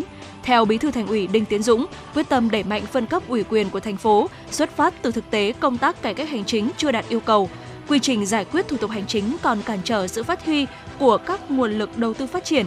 Điểm lại, kết quả thực hiện cải cách hành chính theo chương trình số 01 từ đầu nhiệm kỳ 2020-2025 đến nay, Hà Nội đã thực hiện vượt 5 trên 10 chỉ tiêu so với kế hoạch đề ra, 14 trên 18 nhiệm vụ đã hoàn thành, 4 nhiệm vụ đang được thực hiện bảo đảm tiến độ. Đáng chú ý, Hà Nội đã tiến hành thực hiện tái cấu trúc quy trình thủ tục hành chính, phục vụ việc xây dựng dịch vụ công trực tuyến, tích hợp với Cổng Dịch vụ Công Quốc gia để kết nối, chia sẻ dữ liệu với cơ sở dữ liệu quốc gia và dân cư, triển khai thực hiện trên Cổng Dịch vụ Công Quốc gia hai nhóm thủ tục hành chính liên thông, đăng ký khai sinh, đăng ký thường trú cấp thẻ bảo hiểm y tế cho trẻ em dưới 6 tuổi và đăng ký khai tử, xóa đăng ký thường trú trợ cấp mai táng phí với tinh thần cầu thị thẳng thắn và quyết tâm đẩy mạnh cải cách hành chính, lấy sự hài lòng của người dân và doanh nghiệp là thước đo. Thành phố đã thẳng thắn chỉ rõ những hạn chế còn tồn tại trong công tác cải cách hành chính. Bí thư Thành ủy Đinh Tiến Dũng, trưởng ban chỉ đạo thực hiện chương trình số 01 CTTU nêu rõ quan điểm công tác cải cách hành chính, nhất là nhiệm vụ phân cấp, ủy quyền mới chỉ là bước đầu. Tới đây, thành phố sẽ phải làm tiếp, làm mạnh hơn nữa, gắn thực hiện tốt chủ đề kỷ cương trách nhiệm, hành động sáng tạo, phát triển. Hà Nội sẽ tiếp tục giả soát, đơn giản hóa các thủ tục hành chính, các quy định hành chính, thủ tục hành chính nội bộ, trọng tâm là các thủ tục liên quan đến đất đai, đầu tư, xây dựng, tư pháp, y tế, giáo dục, giao thông vận tải. Đặc biệt, thành phố cũng sẽ giả soát đánh giá hiệu quả để tiếp tục đề xuất phương án thực hiện phân cấp phân quyền trong giải quyết thủ tục hành chính, nhất là các nhóm có thủ tục hồ sơ hành chính được giao dịch nhiều như tư pháp, đất đai, xây dựng, lao động thương binh và xã hội, bảo hiểm thuế. Hà Nội cũng sẽ thực hiện số hóa hồ sơ kết quả giải quyết thủ tục hành chính theo yêu cầu chỉ tiêu và thời hạn của Trung ương và thành phố, gắn với tập trung đầu tư đồng bộ cơ sở vật chất, hạ tầng công nghệ thông tin cho cấp xã, đặc biệt là bộ phận tiếp nhận và trả kết quả thủ tục hành chính. Ngày 16 tháng 5, đoàn giám sát số 1 của Hội đồng Nhân dân thành phố đã làm việc với huyện Thạch Thất về việc thực hiện công tác cải cách hành chính, xây dựng chính quyền điện tử và chuyển đổi số trong hoạt động cơ quan nhà nước trên địa bàn. Đoàn giám sát do Phó Chủ tịch Thường trực Hội đồng Nhân dân thành phố Phùng Thị Hồng Hà làm trưởng đoàn. Tại buổi làm việc sau khi nghe các ý kiến trao đổi, làm rõ thêm một số nội dung của thành viên đoàn giám sát, nhà khoa học và lãnh đạo huyện Thạch Thất Phát biểu kết luận buổi giám sát, Phó Chủ tịch Thường trực Hội đồng Nhân dân thành phố Phùng Thị Hồng Hà ghi nhận, huyện Thạch Thất đã quyết liệt chỉ đạo tăng cường thực hiện kỷ luật kỷ cương hành chính, nâng cao tinh thần, ý thức trách nhiệm trong thực thi công vụ của đội ngũ cán bộ công chức viên chức người lao động. Tại các cơ quan đơn vị trực thuộc, huyện đã thực hiện tổ chức bộ máy được sắp xếp theo đúng quy định, tăng cường kiểm tra giám sát, tăng cường đầu tư cơ sở vật chất, ứng dụng công nghệ thông tin trong quản lý hành chính nhà nước, từng bước hiện đại hóa nền hành chính nhà nước ở địa phương. Phó Chủ tịch Thường trực Hội đồng Nhân dân thành phố đề nghị huyện Thạch Thất tập trung chỉ đạo tăng cường thực hiện giả soát, đơn giản hóa thủ tục hành chính, cắt giảm thời gian loại bỏ các chi phí không chính thức cho người dân doanh nghiệp. Đặc biệt, tăng cường công tác thanh tra kiểm tra công vụ, kiểm tra cải cách hành chính theo hướng đột xuất, không báo trước, tái kiểm tra việc khắc phục các tồn tại đối với các đơn vị đã được kiểm tra, duy trì thực hiện tốt các nội dung yêu cầu về xây dựng chính quyền điện tử, chuyển đổi số trong hoạt động của các cơ quan nhà nước thuộc huyện. Quý vị thân mến và vừa rồi quý vị vừa lắng nghe những điểm tin được thực hiện bởi biên tập viên Nguyễn Hằng. Tiếp nối chương trình trước khi đến với những thông tin đáng chú ý tiếp theo, mời quý vị sẽ cùng chúng tôi thư giãn cùng với một ca khúc, ca khúc có tựa đề Mặt trời bé con, sáng tác Trần Tiến thể hiện Quang Dũng.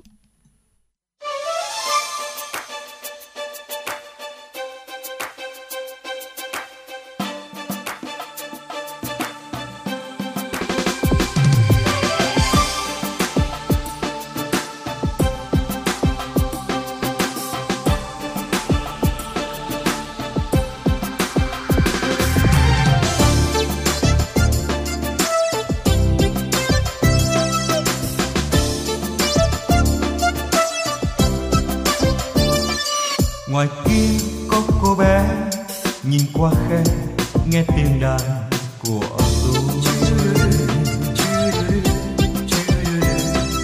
Ngoài kia có chú bé, treo cây me mắt xoe tròn lắng nghe đàn tôi hát câu gì mà sao cô bé cười ngộ ghê? Đàn tôi hát câu gì mà sao chú bé ngồi mơ màng? Hạnh phúc quá đơn sơ, đời tôi đâu có ngờ từng đêm cô bé chờ. Như chờ từng giấc mơ. Ngày xưa cũng như bé, tôi có thơ, tôi vẫn thường trộm nghe. Chưa. Có anh lính, rời xa quê hay chơi đàn rất quên đàn anh đã cho tôi trời xanh như ước mơ, tuổi thơ. Đàn anh đã cho tôi dòng sông mang cánh buồm khát vọng. Tuổi thơ đã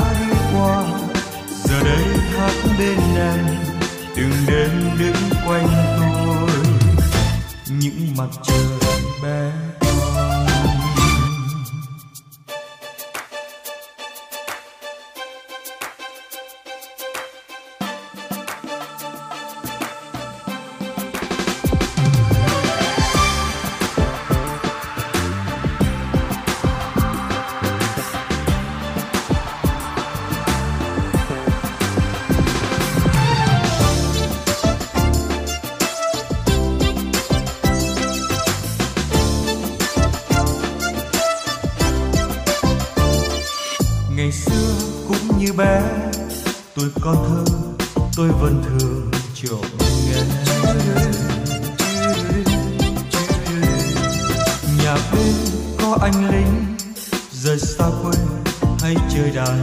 đàn rất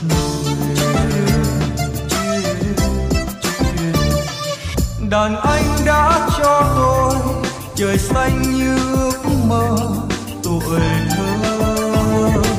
Đàn anh đã cho tôi dòng sông mang cánh buồm khát vọng.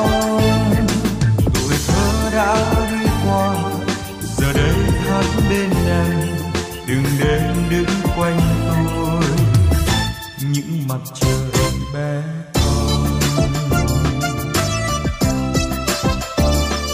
trời mưa quá em ơi, bài ca ướt mất rồi, còn đâu? Trời mưa đến bao lâu mà sao em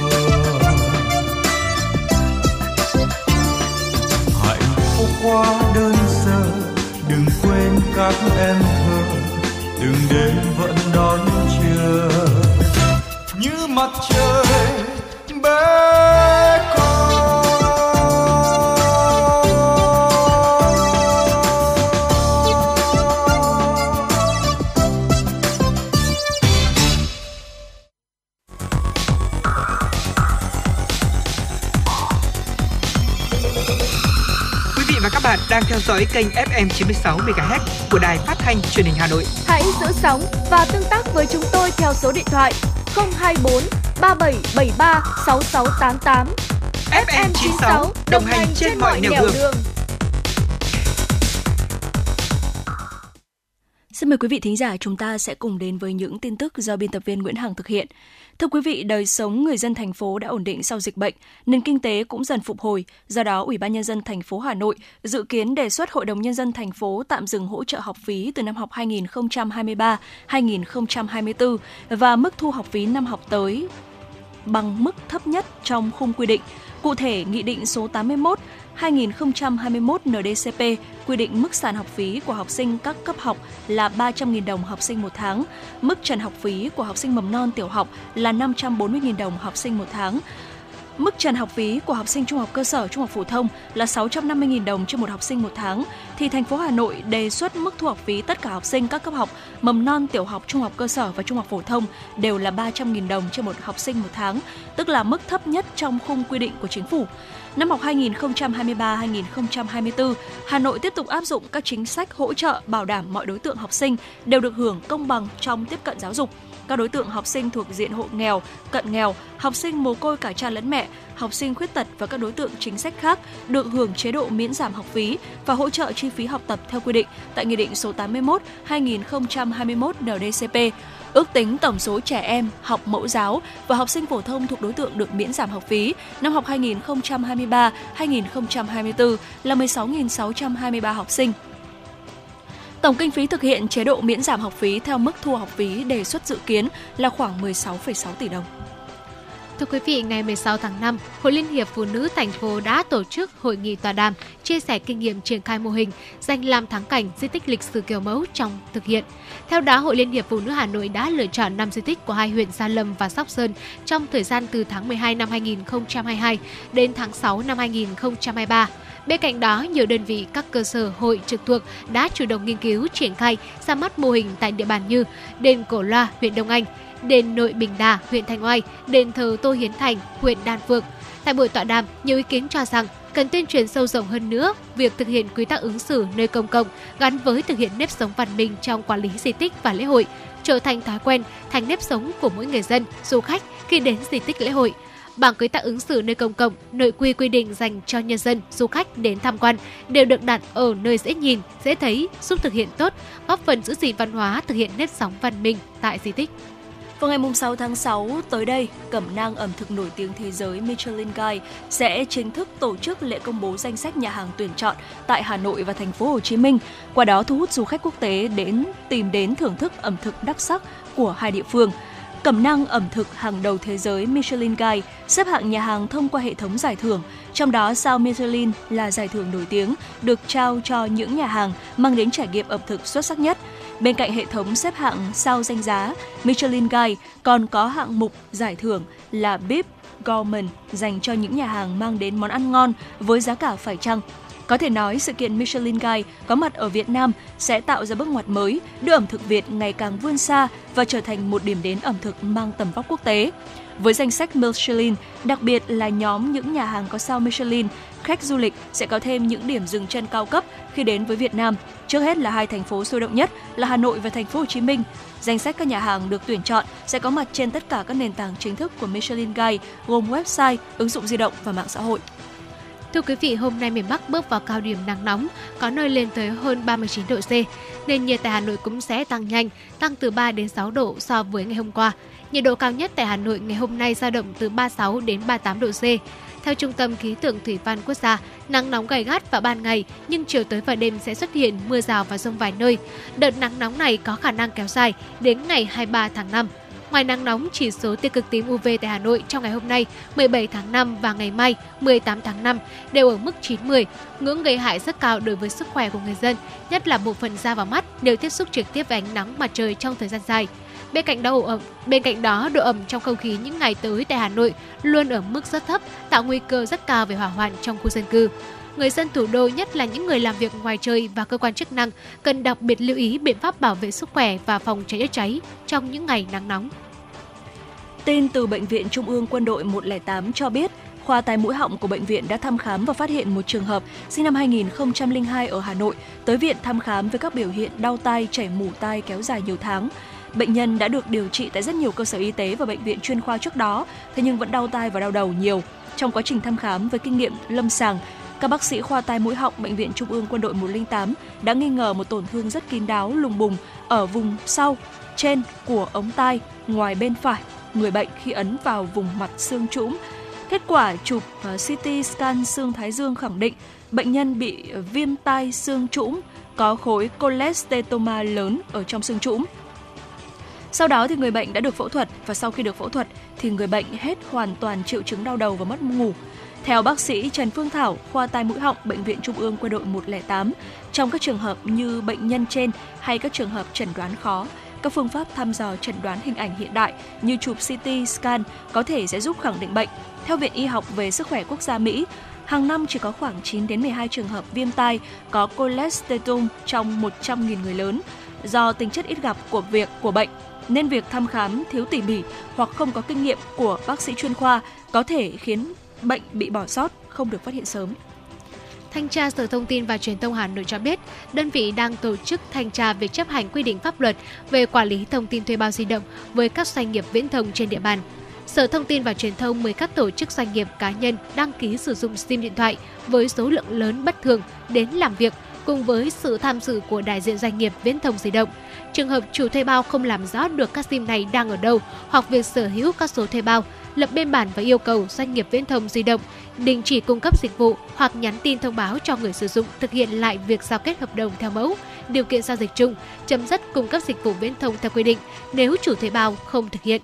Trường hợp có nhiều tổ chức doanh nghiệp cá nhân đăng ký sử dụng SIM điện thoại với số lượng lớn, Sở Thông tin và Truyền thông xây dựng phương án phân cấp, hướng dẫn, đề nghị Ủy ban nhân dân quận huyện chỉ đạo phòng văn hóa thông tin phối hợp với Ủy ban nhân dân phường xã yêu cầu các doanh nghiệp cá nhân nói trên đến làm việc để xác minh, làm rõ, gửi kết quả nếu các SIM điện thoại không do chính chủ thuê bao sử dụng, để sở yêu cầu doanh nghiệp viễn thông đình chỉ cung cấp dịch vụ hoặc nhắn tin cho chủ thuê bao đăng ký lại thông tin theo quy định phường Liễu Giai, quận Ba Đình sẽ xử lý nghiêm công trình xây dựng sai phép. Đây là khẳng định của Chủ tịch Ủy ban nhân dân phường Liễu Giai, quận Ba Đình, Nguyễn Hữu Trung với báo chí liên quan đến công trình vi phạm trật tự xây dựng tại số 1 ngõ 49 phố Vạn Bảo. Cụ thể theo phản ánh theo đó, công trình được cấp phép nâng tầm diện tích xây dựng từ tầng 1 đến tầng 5, mỗi tầng 30 m2, một tầng lửng diện tích 19,5 m2, một tung thang diện tích 9 m2, Chiều cao công trình là 17,9 m tính từ cột đường đi chung đến sàn mái tầng 5, không có ban công. Tuy nhiên khi công trình mới đổ trần tầng 2, chủ nhà là bà Ngô Thị Thành đã đua ban công ra ngõ đi chung khoảng chừng 1 mét. Ngoài ra thì theo giấy phép, công trình được cấp phép xây dựng tầng lửng với diện tích là 19,5 m2. Thế nhưng trong quá trình xây dựng, chủ đầu tư đã tự ý biến tầng lửng thành tầng. Liên quan đến vấn đề này, đại diện Tổ Quản lý Trật tự xây dựng đô thị phường Liễu Giai thông tin, các lực lượng chức năng đã nắm được thông tin phản ánh của người dân và đã mời chủ đầu tư lên trụ sở Ủy ban nhân dân phường để làm việc, đồng thời yêu cầu chủ đầu tư tạm dừng mọi hoạt động thi công để kiểm tra xử lý theo quy định. Quý vị thân mến và quý vị vừa được lắng nghe những điểm tin được thực hiện bởi biên tập viên Nguyễn Hằng. Tiếp nối chương trình mời quý vị sẽ cùng đến với ca khúc Hà Nội trà đá về hè, một sáng tác của Đinh Mạnh Ninh và cũng do chính chàng ca sĩ này thể hiện.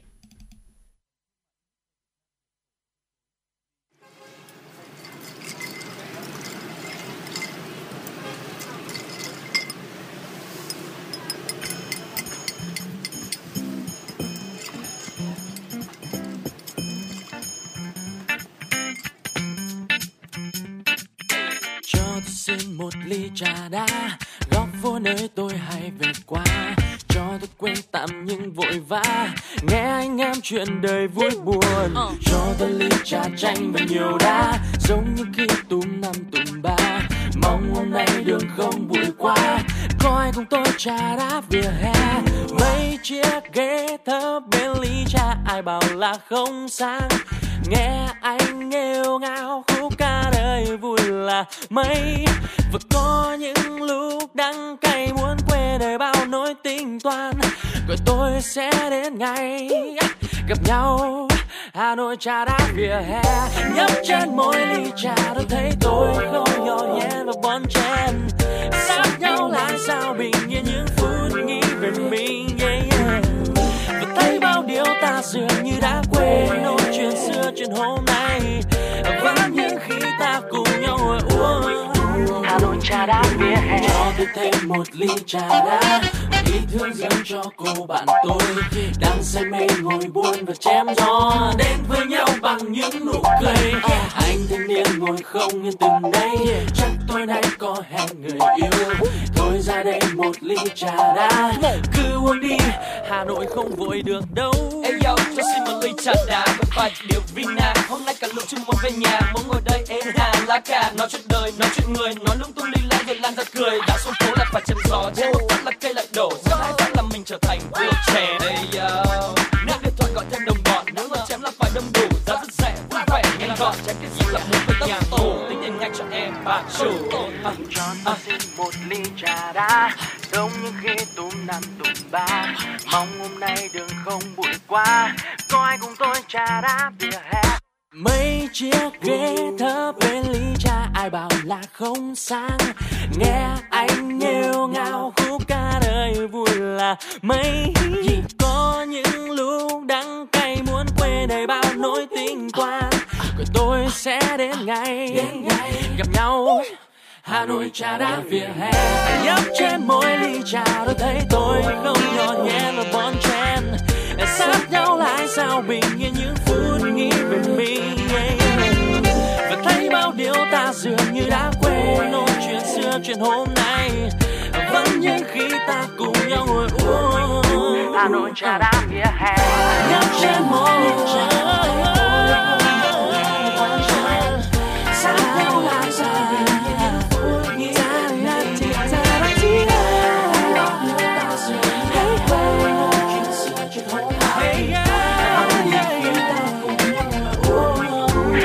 trà đá bia cho tôi thêm một ly trà đá ý thương dương cho cô bạn tôi.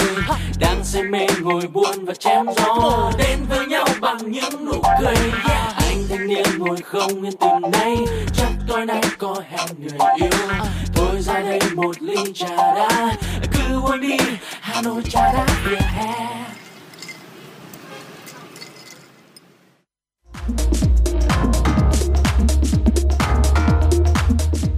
Bạn đang trên chuyến bay mang số hiệu FM96. Hãy thư giãn, chúng tôi sẽ cùng bạn trên mọi cung đường. Hãy giữ sóng và tương tác với chúng tôi theo số điện thoại 024 3773 6688.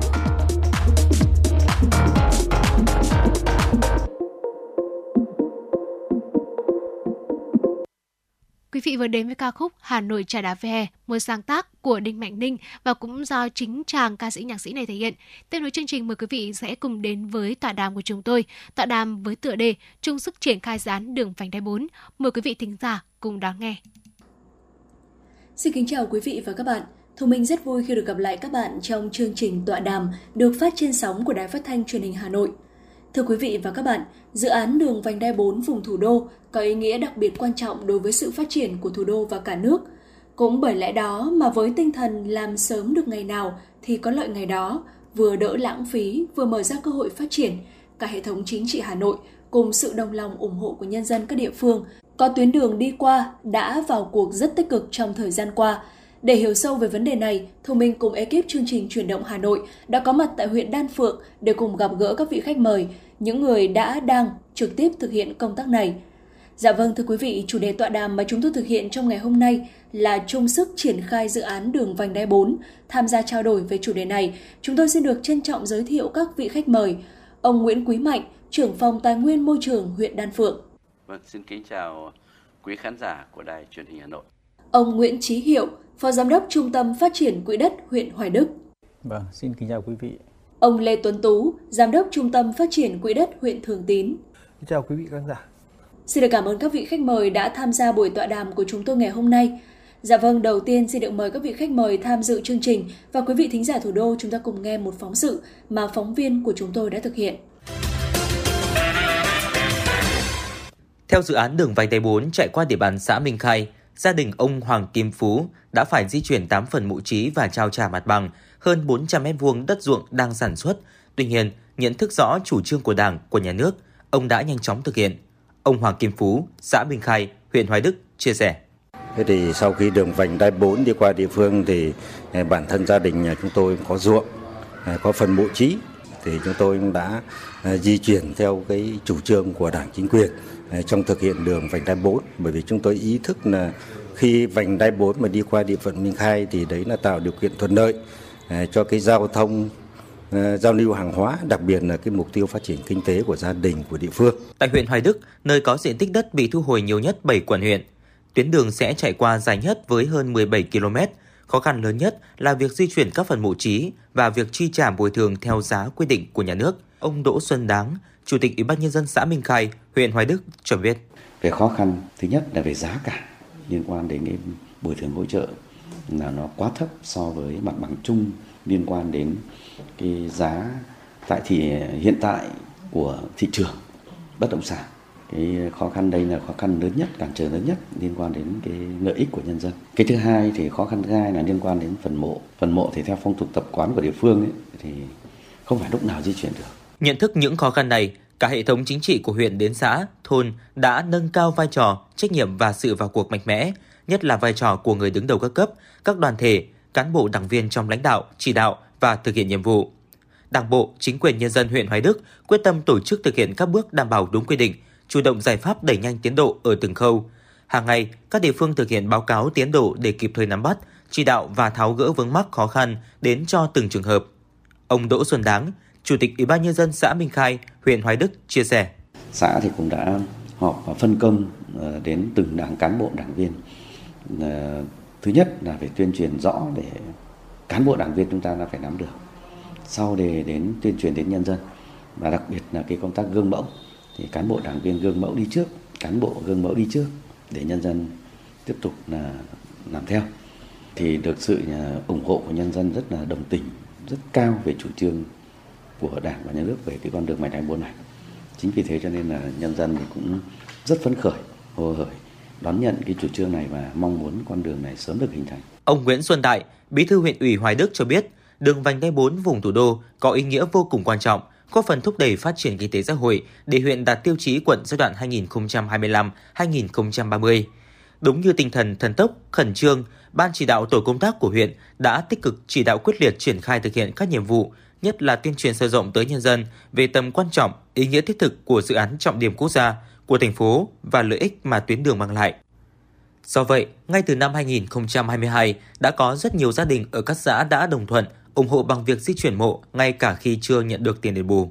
Có những cái địa bàn mà khi mà chúng tôi chỉ lác đác hai ba chục hộ nên nhận tiền ấy, khi mà có cái cái cái cái tuyên truyền phản ứng cái dây chuyển ấy, thì kéo theo là ngày hôm sau rất nhiều cái hộ nên đăng ký thế và trong cái số 1.300 ờ, hơn 1.300 cái cái cái ngôi mộ hiện nay đã di chuyển ấy, trong đó 2 phần 3 cái số này là đến tháng 12 chưa nhận được một xu nào nhưng đã nhân dân đã di chuyển chưa nhận tiền thế mà đến tháng 12 vừa rồi thì mới được phê duyệt cái kinh phí và tháng 1 chúng tôi chi trả nhân dân mới đi nhận tiền Tính đến thời điểm này, trên địa bàn huyện Hoài Đức đã có gần 1.400 ngôi mộ được di chuyển. Các phần mộ trí còn lại đều được nhân dân đồng thuận cam kết di chuyển trong thời điểm từ nay đến cuối năm. Việc trao trả bồi thường giải phóng mặt bằng nhận được sự nhất trí cao của nhân dân. Ông Nguyễn Trí Hiểu, Phó Giám đốc Trung tâm Phát triển Quỹ đất huyện Hoài Đức cho biết.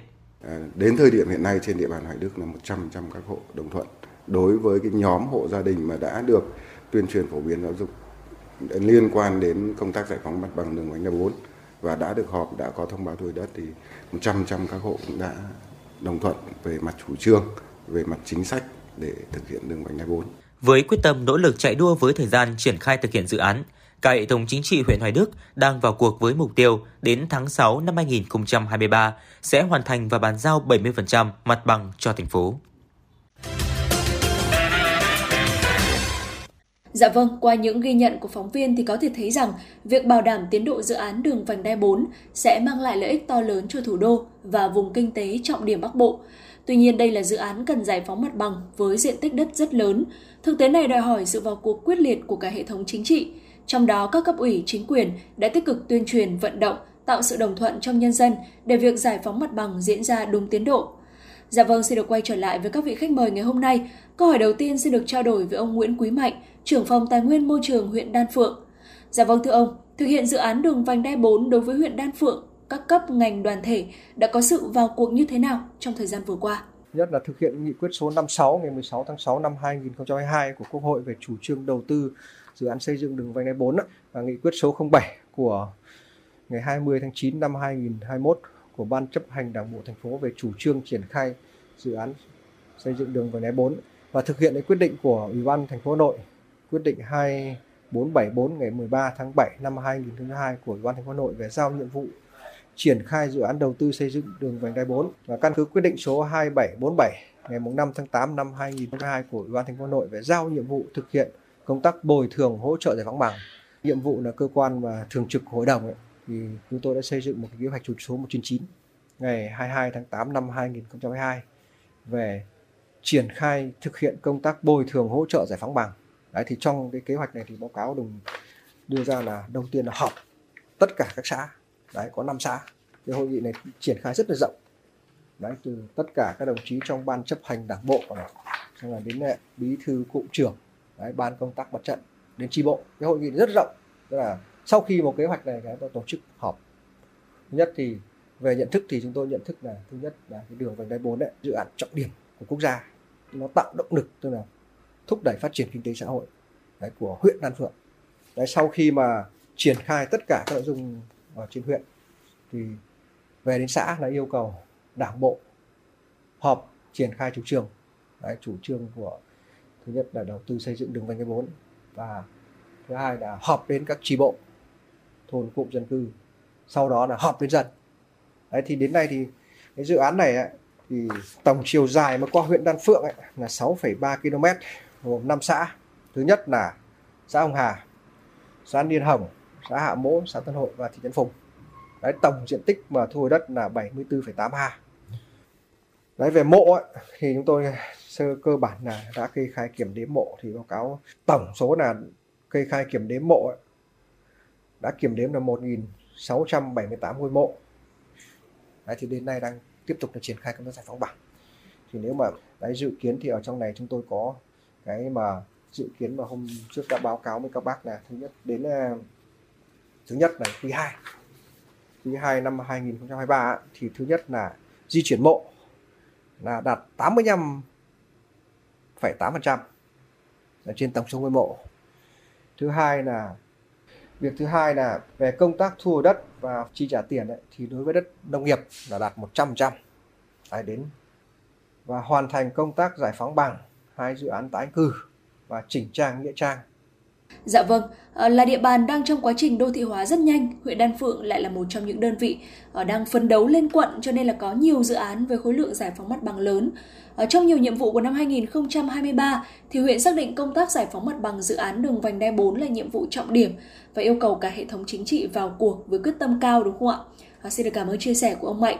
Vậy còn đối với huyện Hoài Đức thì sao ạ? Thưa ông Nguyễn Chí Hiệu, được biết Hoài Đức là đơn vị có số km và diện tích cần giải phóng mặt bằng lớn nhất Hà Nội. À, vậy thời gian qua thì huyện đã có sự vào cuộc như thế nào trong triển khai thực hiện dự án đường vành đai 4 ạ?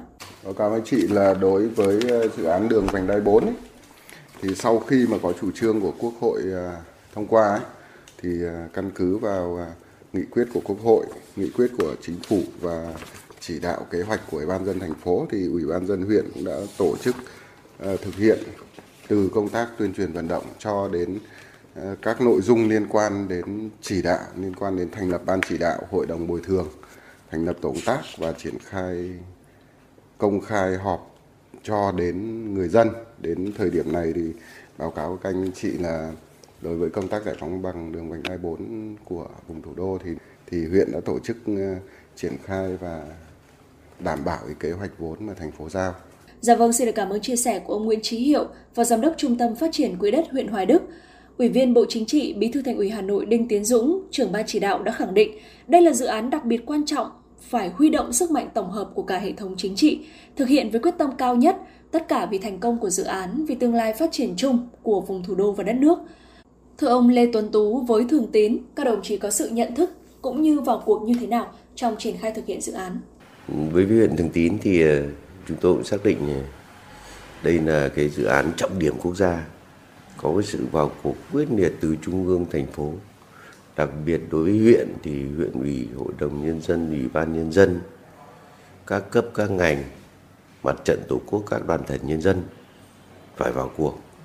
Chỉ đạo đảng ủy, hội đồng nhân dân, ủy ban nhân dân cấp xã, các ngành đoàn thể cấp xã thậm chí đến các đồng chí là bí thư chi bộ trưởng thôn vào cuộc tích cực và đây xác định nên là nhiệm vụ chung của tất cả các cấp, các ngành chứ không riêng gì đối với cái cơ quan đơn vị trực tiếp làm công tác giải phóng mặt bằng. Thế do vậy cho nên là ờ, nhân dân được ờ, tuyên truyền rất là sớm. Đấy. Cơ bản thì ờ, nhân dân cũng rất đồng thuận với cái chủ trương của nhà nước bởi đây là dự án nó không chỉ giải quyết vấn đề giao thông mà nó còn ờ, sau này nó sẽ đem lại cái lợi ích phát triển kinh tế xã hội cho các cái địa phương ở hai bên đường. Cái này thì người dân cũng đã nắm được và ủng hộ với cái tinh thần đấy. Thế cho nên là sau một thời gian là cũng là khá ngắn sau khi được bàn giao mốc giới thì ờ, chúng tôi đã triển khai để làm các cái quy trình thủ tục để giải phóng mặt bằng. Đến thời điểm này thì ờ, cũng đã uh, chi trả và giải phóng mặt bằng được ờ, 38,3 hecta đất. Theo như kế hoạch đến 30 tháng 6 sẽ bàn giao ít nhất là 70% diện tích để cho đơn vị thi công. Và chúng tôi cũng uh, xác định là sẽ có cái mặt bằng 70% là phải liên thông liên tuyến đấy thì để thuận lợi cho đơn vị thi công thì tránh cái việc là mặc dù 70% nhưng mà nó lại không nó sơ đỗ thì này cũng khó cho đơn vị thi công thì cái này thì về mặt mặt bằng để tạo điều kiện cho đơn vị để thi công tháng 6 này thì chúng tôi sẽ cố gắng mà sẽ khả quan là sẽ hoàn thành. Thế ngoài ra thì trong thời gian vừa qua thì các cấp, các ngành cũng rất tích cực trong cái công tác vận động nhân dân. Đó là cái việc di chuyển mùa mả. Đến thời điểm này thì với cái tổng số 2.791 ngôi mộ trong phạm vi phải di rời thì đã di chuyển được ờ, 1.500 44 ngôi tương đương khoảng 86%. Thế và hiện nay thì người dân mặc dù là cái việc tâm linh cũng không phù hợp lắm bởi vì đầu năm tuy nhiên thì thông qua quá trình vận động người dân cũng đã ủng hộ uh, chính quyền ủng hộ nhà nước vẫn di chuyển trong dịp đầu năm Dạ vâng, xin được cảm ơn chia sẻ của ông Lê Tuấn Tú, Giám đốc Trung tâm Phát triển Quỹ đất huyện Thường Tín. Dạ vâng, để đạt được sự đồng thuận, ờ, thưa ông Nguyễn Quý Mạnh, đánh giá như thế nào về ờ, vai trò của công tác tuyên truyền cũng như sự vào cuộc quyết liệt của các cấp ngành đoàn thể ạ? Để mà thành công như thế này ấy, thì theo tôi đánh giá lại là thứ nhất là có sự tuyên truyền đấy, từ cấp ủy chính quyền. Đấy, thứ nhất là từ trong đảng đã. Trong đảng rồi các ờ, đoàn thể đấy như các ban công tác mặt trận rồi tất cả mọi cái từ trong đảng ra đã đầu tiên trong đảng đã đấy thì có họp đảng ủy này để thứ nhất nắm được tuyên nắm được chủ trương này. Sau đó trong đảng này hiểu đã. Xong tiếp tục là các ban ngành đoàn thể cũng phải họp tất để tuyên truyền đến tri bộ đến thôn xong đó tiếp tục họp dân. Thì đến nay kết quả nó đạt được thế. Đấy thì báo cáo với chị này. Đấy, thứ nhất là làm cái gì làm thì cuối cùng đầu tiên là phải công tác tuyên truyền. Đấy, tuyên truyền cho cho hiểu đã. Hiểu thì thực hiện mới dễ và sau khi mà quá trình mà, mà hiểu rồi thì nhân dân đồng thuận rồi đồng thuận rồi thì báo cáo chị là, là, là, là triển khai công việc là thuận. Đấy thì lúc đấy người ta sẽ ủng hộ. Và đấy hiểu được mục tiêu rồi dự án này thế nào. Mà dự án này dự án trọng điểm của quốc gia rồi. Đấy chạy qua huyện Đan Phượng là 6,3 km. Và nếu mà chạy qua 7 quận của 7 huyện với quận của thành phố nội là 58 cây. Đấy thì báo cáo là đã từ những bước đầu tiên rồi. Đấy, tính từ khi mà có nghị quyết 56 có quyết định của thành phố đấy. Cho nên chúng tôi đã xây dựng một cái kế hoạch và cái kế hoạch này nó rất là cụ thể. Tức là triển khai các bước là họp thế nào. Đấy thì ở đây thì đấy, về công tác tuyên truyền đấy, thì thứ nhất là ở đây đấy, tổ chức một hội nghị ở huyện. Đấy hội nghị ở huyện này thành phần gồm này thường trực huyện ủy này ban thường vụ huyện ủy này chủ tịch phó tịch huyện này lãnh đạo ủy ban mặt trận tổ quốc này lãnh đạo các phòng ban đoàn thể này ban chấp hành đảng bộ này các xã thị trấn này ủy ban mặt trận tổ quốc này trưởng các đoàn thể xã thị trấn bí thư tri bộ trưởng các đấy thôn phố có có có cả đấy đây có thị trấn. Đấy thứ hai là sau đấy thì trong cái kế hoạch này chúng tôi yêu cầu là phải hội nghị quân dân chính tức là ở đảng ủy các xã thị trấn đấy. Sau khi là công tác từ trong đảng này chính quyền này mặt trận tổ quốc là trong hệ thống của mình hiểu đã xong bắt đầu mới tiếp tục họp. Để triển khai đồng bộ thế chúng tôi xây dựng kế hoạch này cái đấy sau khi ấy, họp xong triển khai xong thì mới triển khai các bước giải phóng bằng đấy lúc đấy mới triển khai các bước giải phóng bằng. Giờ đây thì chúng tôi có cách làm thì sau khi mà tuyên truyền vận động nó rất đồng thuận thì xuống cái là người ta đồng ý ngay. Đấy người ta đồng ý ngay là, người ta ký luôn. Đấy, dân ký luôn cho nên về là phê duyệt phương án luôn. Đấy tự nguyện giao đất để làm đường luôn. Thì là ờ, tự nguyện giao đất thì bắt đầu là chúng tôi về là phê duyệt phương án cho nó mới đẩy nhanh tiến độ thế. Dạ vâng, phải nói là sự vào cuộc đồng bộ cùng với những kế hoạch tuyên truyền cụ thể từng bước đã góp phần làm nên thành công trong công tác giải phóng mặt bằng của huyện Đan Phượng đúng không ạ? À, xin được cảm ơn chia sẻ của ông Mạnh. À, vâng thưa quý vị và các bạn, thời gian qua các cơ quan đơn vị liên quan đã vào cuộc với quyết tâm chính trị mạnh mẽ. Ngay trong các cuộc họp đầu tiên, ban chỉ đạo đã xác định và thống nhất quan điểm với dự án có khối lượng lớn và nhiều đặc thù như dự án đường vành đai 4 vùng thủ đô Hà Nội, công tác giải phóng mặt bằng, tái định cư là trọng điểm của trọng điểm, then chốt của then chốt và cần phải được triển khai trước một bước và đây chính là chìa khóa quyết định cho sự thành công của dự án. À, vậy thưa ông Nguyễn Trí Hiệu, là địa bàn được đánh giá triển khai tốt trong giải phóng mặt bằng, bên cạnh những kết quả đạt được trong quá trình thực hiện, thì à, Hoài Đức có phải gặp những khó khăn và thuận lợi như thế nào ạ? À, thứ nhất là liên quan đến đường vành đai 4 thì cái thuận lợi là đây là chủ trương của Quốc hội và à, thẩm quyền Quốc hội phê duyệt chủ trương. Cho nên là tất cả những nội dung liên quan thì à, đã được tuyên truyền các nhà đài rồi à, các hãng truyền thông rồi là công tác tuyên truyền vận động đến với người dân kịp thời và đảm bảo dân chủ công khai cho nên nhận được sự đồng thuận của người dân. Còn cái khó khăn vướng mắc là à, báo cáo chị là đối với huyện Hoài Đức thì cái số mộ trí phải di chuyển tương đối lớn, diện tích lớn, ảnh hưởng đến nhiều hộ gia đình cá nhân. À, số mộ thì ờ, gần 4.000 ngôi tập trung vào bốn cái nghĩa trang tập trung là Minh Khai, à, Tiền Yên và hai cái nghĩa trang tập trung của à, xã Đông La. Còn số hộ ảnh hưởng thì khoảng 5.000 hộ gia đình bị ảnh hưởng. À, trong đó có hơn 100 hộ gia đình là phải thu hồi đất ở và di chuyển chỗ ở. Cho nên cái việc mà thực hiện triển khai công tác giải phóng mặt bằng tập trung cái khó khăn vướng mắc đối với mộ trí và số hộ bị ảnh hưởng quá lớn. Dạ vâng, trước những khó khăn như thế này thì à, huyện Hoài Đức đã đưa ra những giải pháp như thế nào để triển khai thực hiện dự án ạ? À, giải pháp đầu tiên là cả hệ thống chính trị phải vào cuộc dưới sự chỉ đạo của các của cấp ủy chính quyền địa phương và đến tận người dân và tuyên truyền phổ biến đến từng người dân. À, đầu tiên là công tác tuyên truyền vận động. Cái thứ hai là Đối với công tác ừ, à, mộ trí thì huyện cũng đã chủ động để báo cáo với thành phố liên quan đến vị trí tái định cư à, cho các hộ gia đình có thu hồi đất ở này à, tổ chức triển khai đối với chỉnh trang mở rộng các nghĩa trang để đảm bảo được cái việc mà di chuyển cái toàn bộ cái số mộ trí nằm trong chỉ giới thu hồi về vị trí mới. Dạ vâng, xin được cảm ơn chia sẻ của ông Hiệu. Còn đối với thường tín trong quá trình triển khai thì khó khăn nhất huyện gặp phải là gì ạ? Thưa ông Lê Tuấn Tú. Đối với thường tín thì có trong các cái khó khăn thì có lẽ là khó khăn nhất vẫn là cái việc di chuyển mùa mà bởi lẽ là nó không chỉ là cái số lượng lớn, sắp xỉ khoảng 3.000 ngôi mộ, mà cái thời gian nó gấp và cái việc này nó liên quan đến cái yếu tố tâm linh. Phong tục tập quán của địa phương là phải di chuyển vào dịp cuối năm. Trong khi đó thì cái vì thời gian gấp cho nên cái vị trí và chuẩn bị cho việc di chuyển mùa mạ ra thì đến à, mãi những thời gian giáp tết thì mới có. Do vậy cho nên nó cũng rất gấp. Đấy, cho nên cũng khó khăn. Cái việc nữa liên quan đến cái việc tái định cư giải phóng mặt bằng đối với đất ở đây là cũng cái khó. Đấy, chúng tôi cũng xác định đây là điểm mấu chốt trong công tác giải phóng mặt bằng. Nó liên quan đến ờ, hiện nay cũng phải nói thật là cái đơn giá bồi thường hỗ trợ khi nhà nước thu hồi đất à, so với mặt bằng chung có khá thấp. Đấy là khá thấp. Do vậy cho nên là nhân dân cũng có nhiều ý kiến xong cái việc này thì trách nhiệm của chính quyền địa phương, rồi các tổ chức phải vận động nhân dân thôi. Đấy, cái đơn giá bồi thường hỗ trợ thì theo quy định và chúng ta phải chấp chấp hành.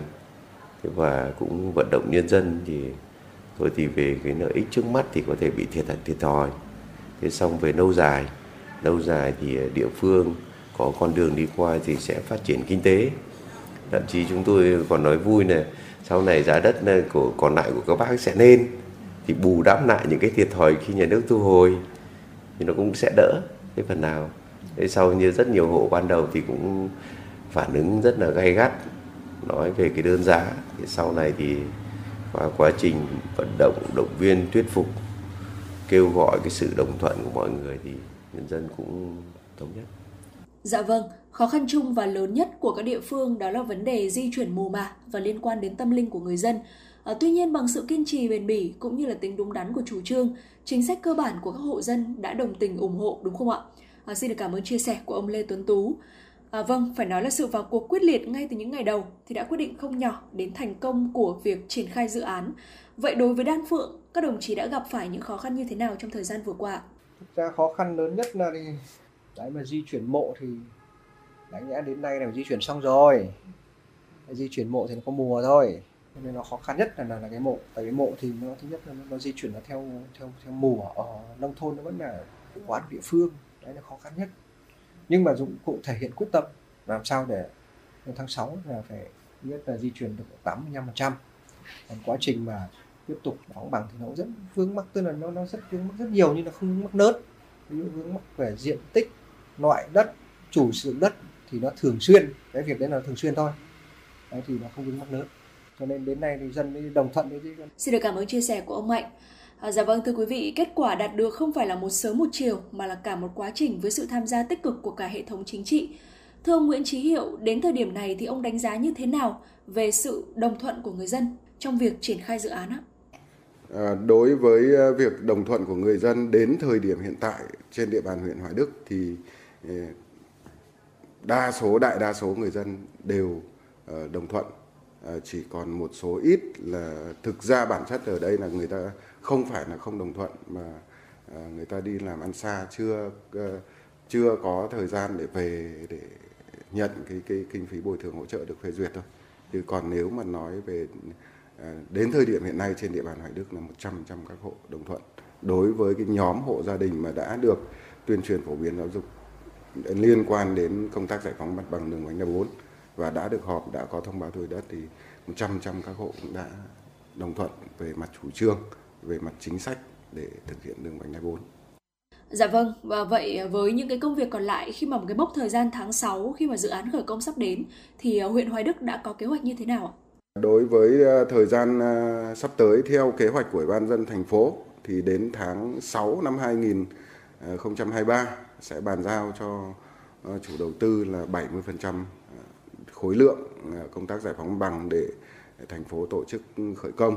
Thì đối với huyện thì hiện nay thì Trung tâm Phát triển Quỹ đất cũng như là phối hợp với các ngành, ủy ban dân các xã đã xây dựng kế hoạch chi tiết đến từng tuần, từng tháng để đảm bảo được ừ, cái kế hoạch thành phố giao, ủy ban huyện giao à, trong công tác giải phóng bằng thì từ giờ đến tháng 6 thì sẽ phấn đấu đảm bảo được cái bàn giao 70% và sẽ cố gắng phấn đấu để vượt cái 70% thành phố giao. Xin được cảm ơn chia sẻ của ông Hiệu. Ờ, thưa ông Lê Tuấn Tú, ông đánh giá như thế nào về sự vào cuộc của các cấp ủy đảng, chính quyền và các ngành đoàn thể cùng toàn thể nhân dân khi triển khai thực hiện dự án ạ? Cái này thì ờ, đối với huyện Thường Tín thì triển khai rất quyết liệt. Đấy.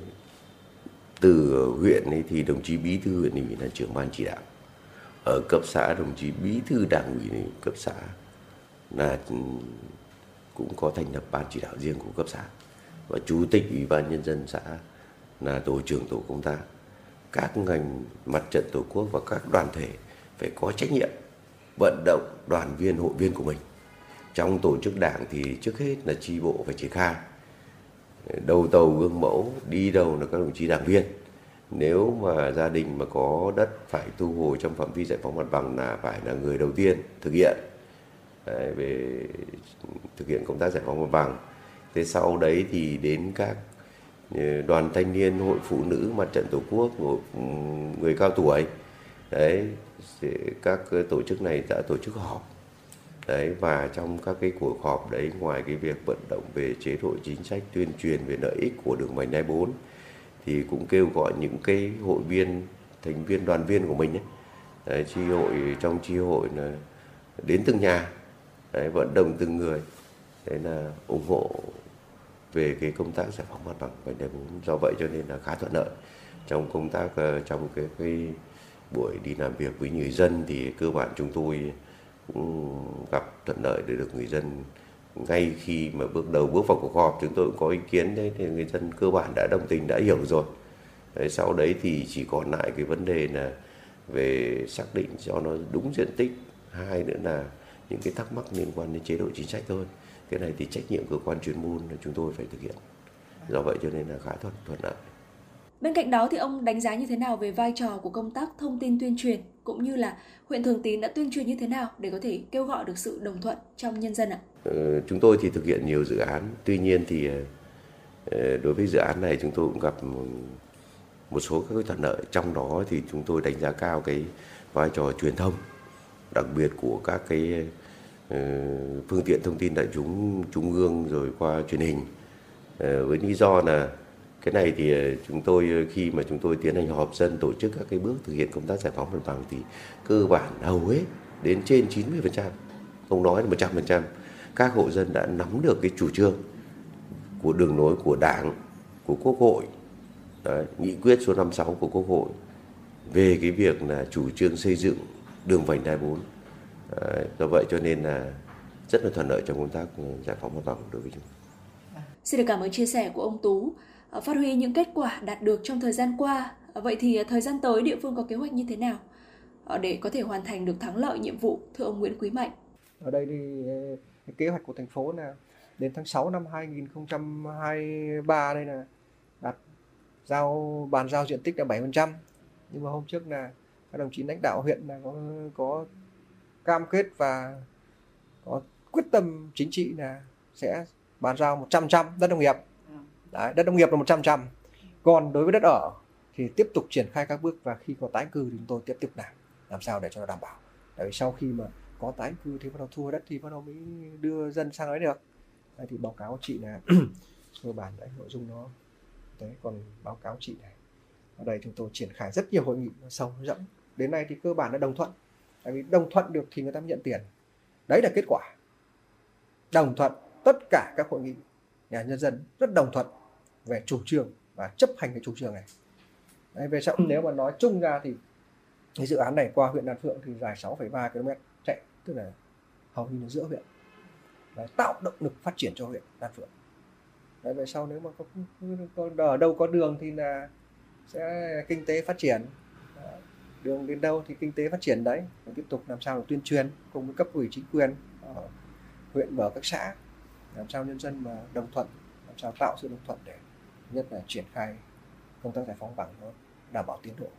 Đấy, còn về phía chuyên môn thì chúng tôi tiếp tục là để cùng với các xã, làm sao để tháo gỡ những cái vướng mắc. Mà tháo gỡ vướng mắc là phải tháo gỡ hàng ngày hàng ngày những vướng mắc.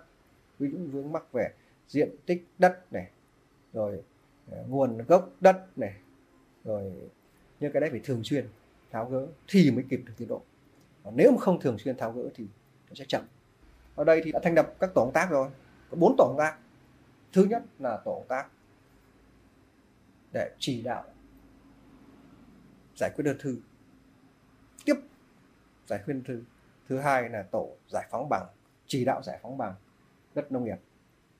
Thứ ba là cái tổ mà chỉ đạo để di chuyển mộ Đấy, thứ tư là cái tổ mà để tập trung ấy, giải phóng bằng đất ở.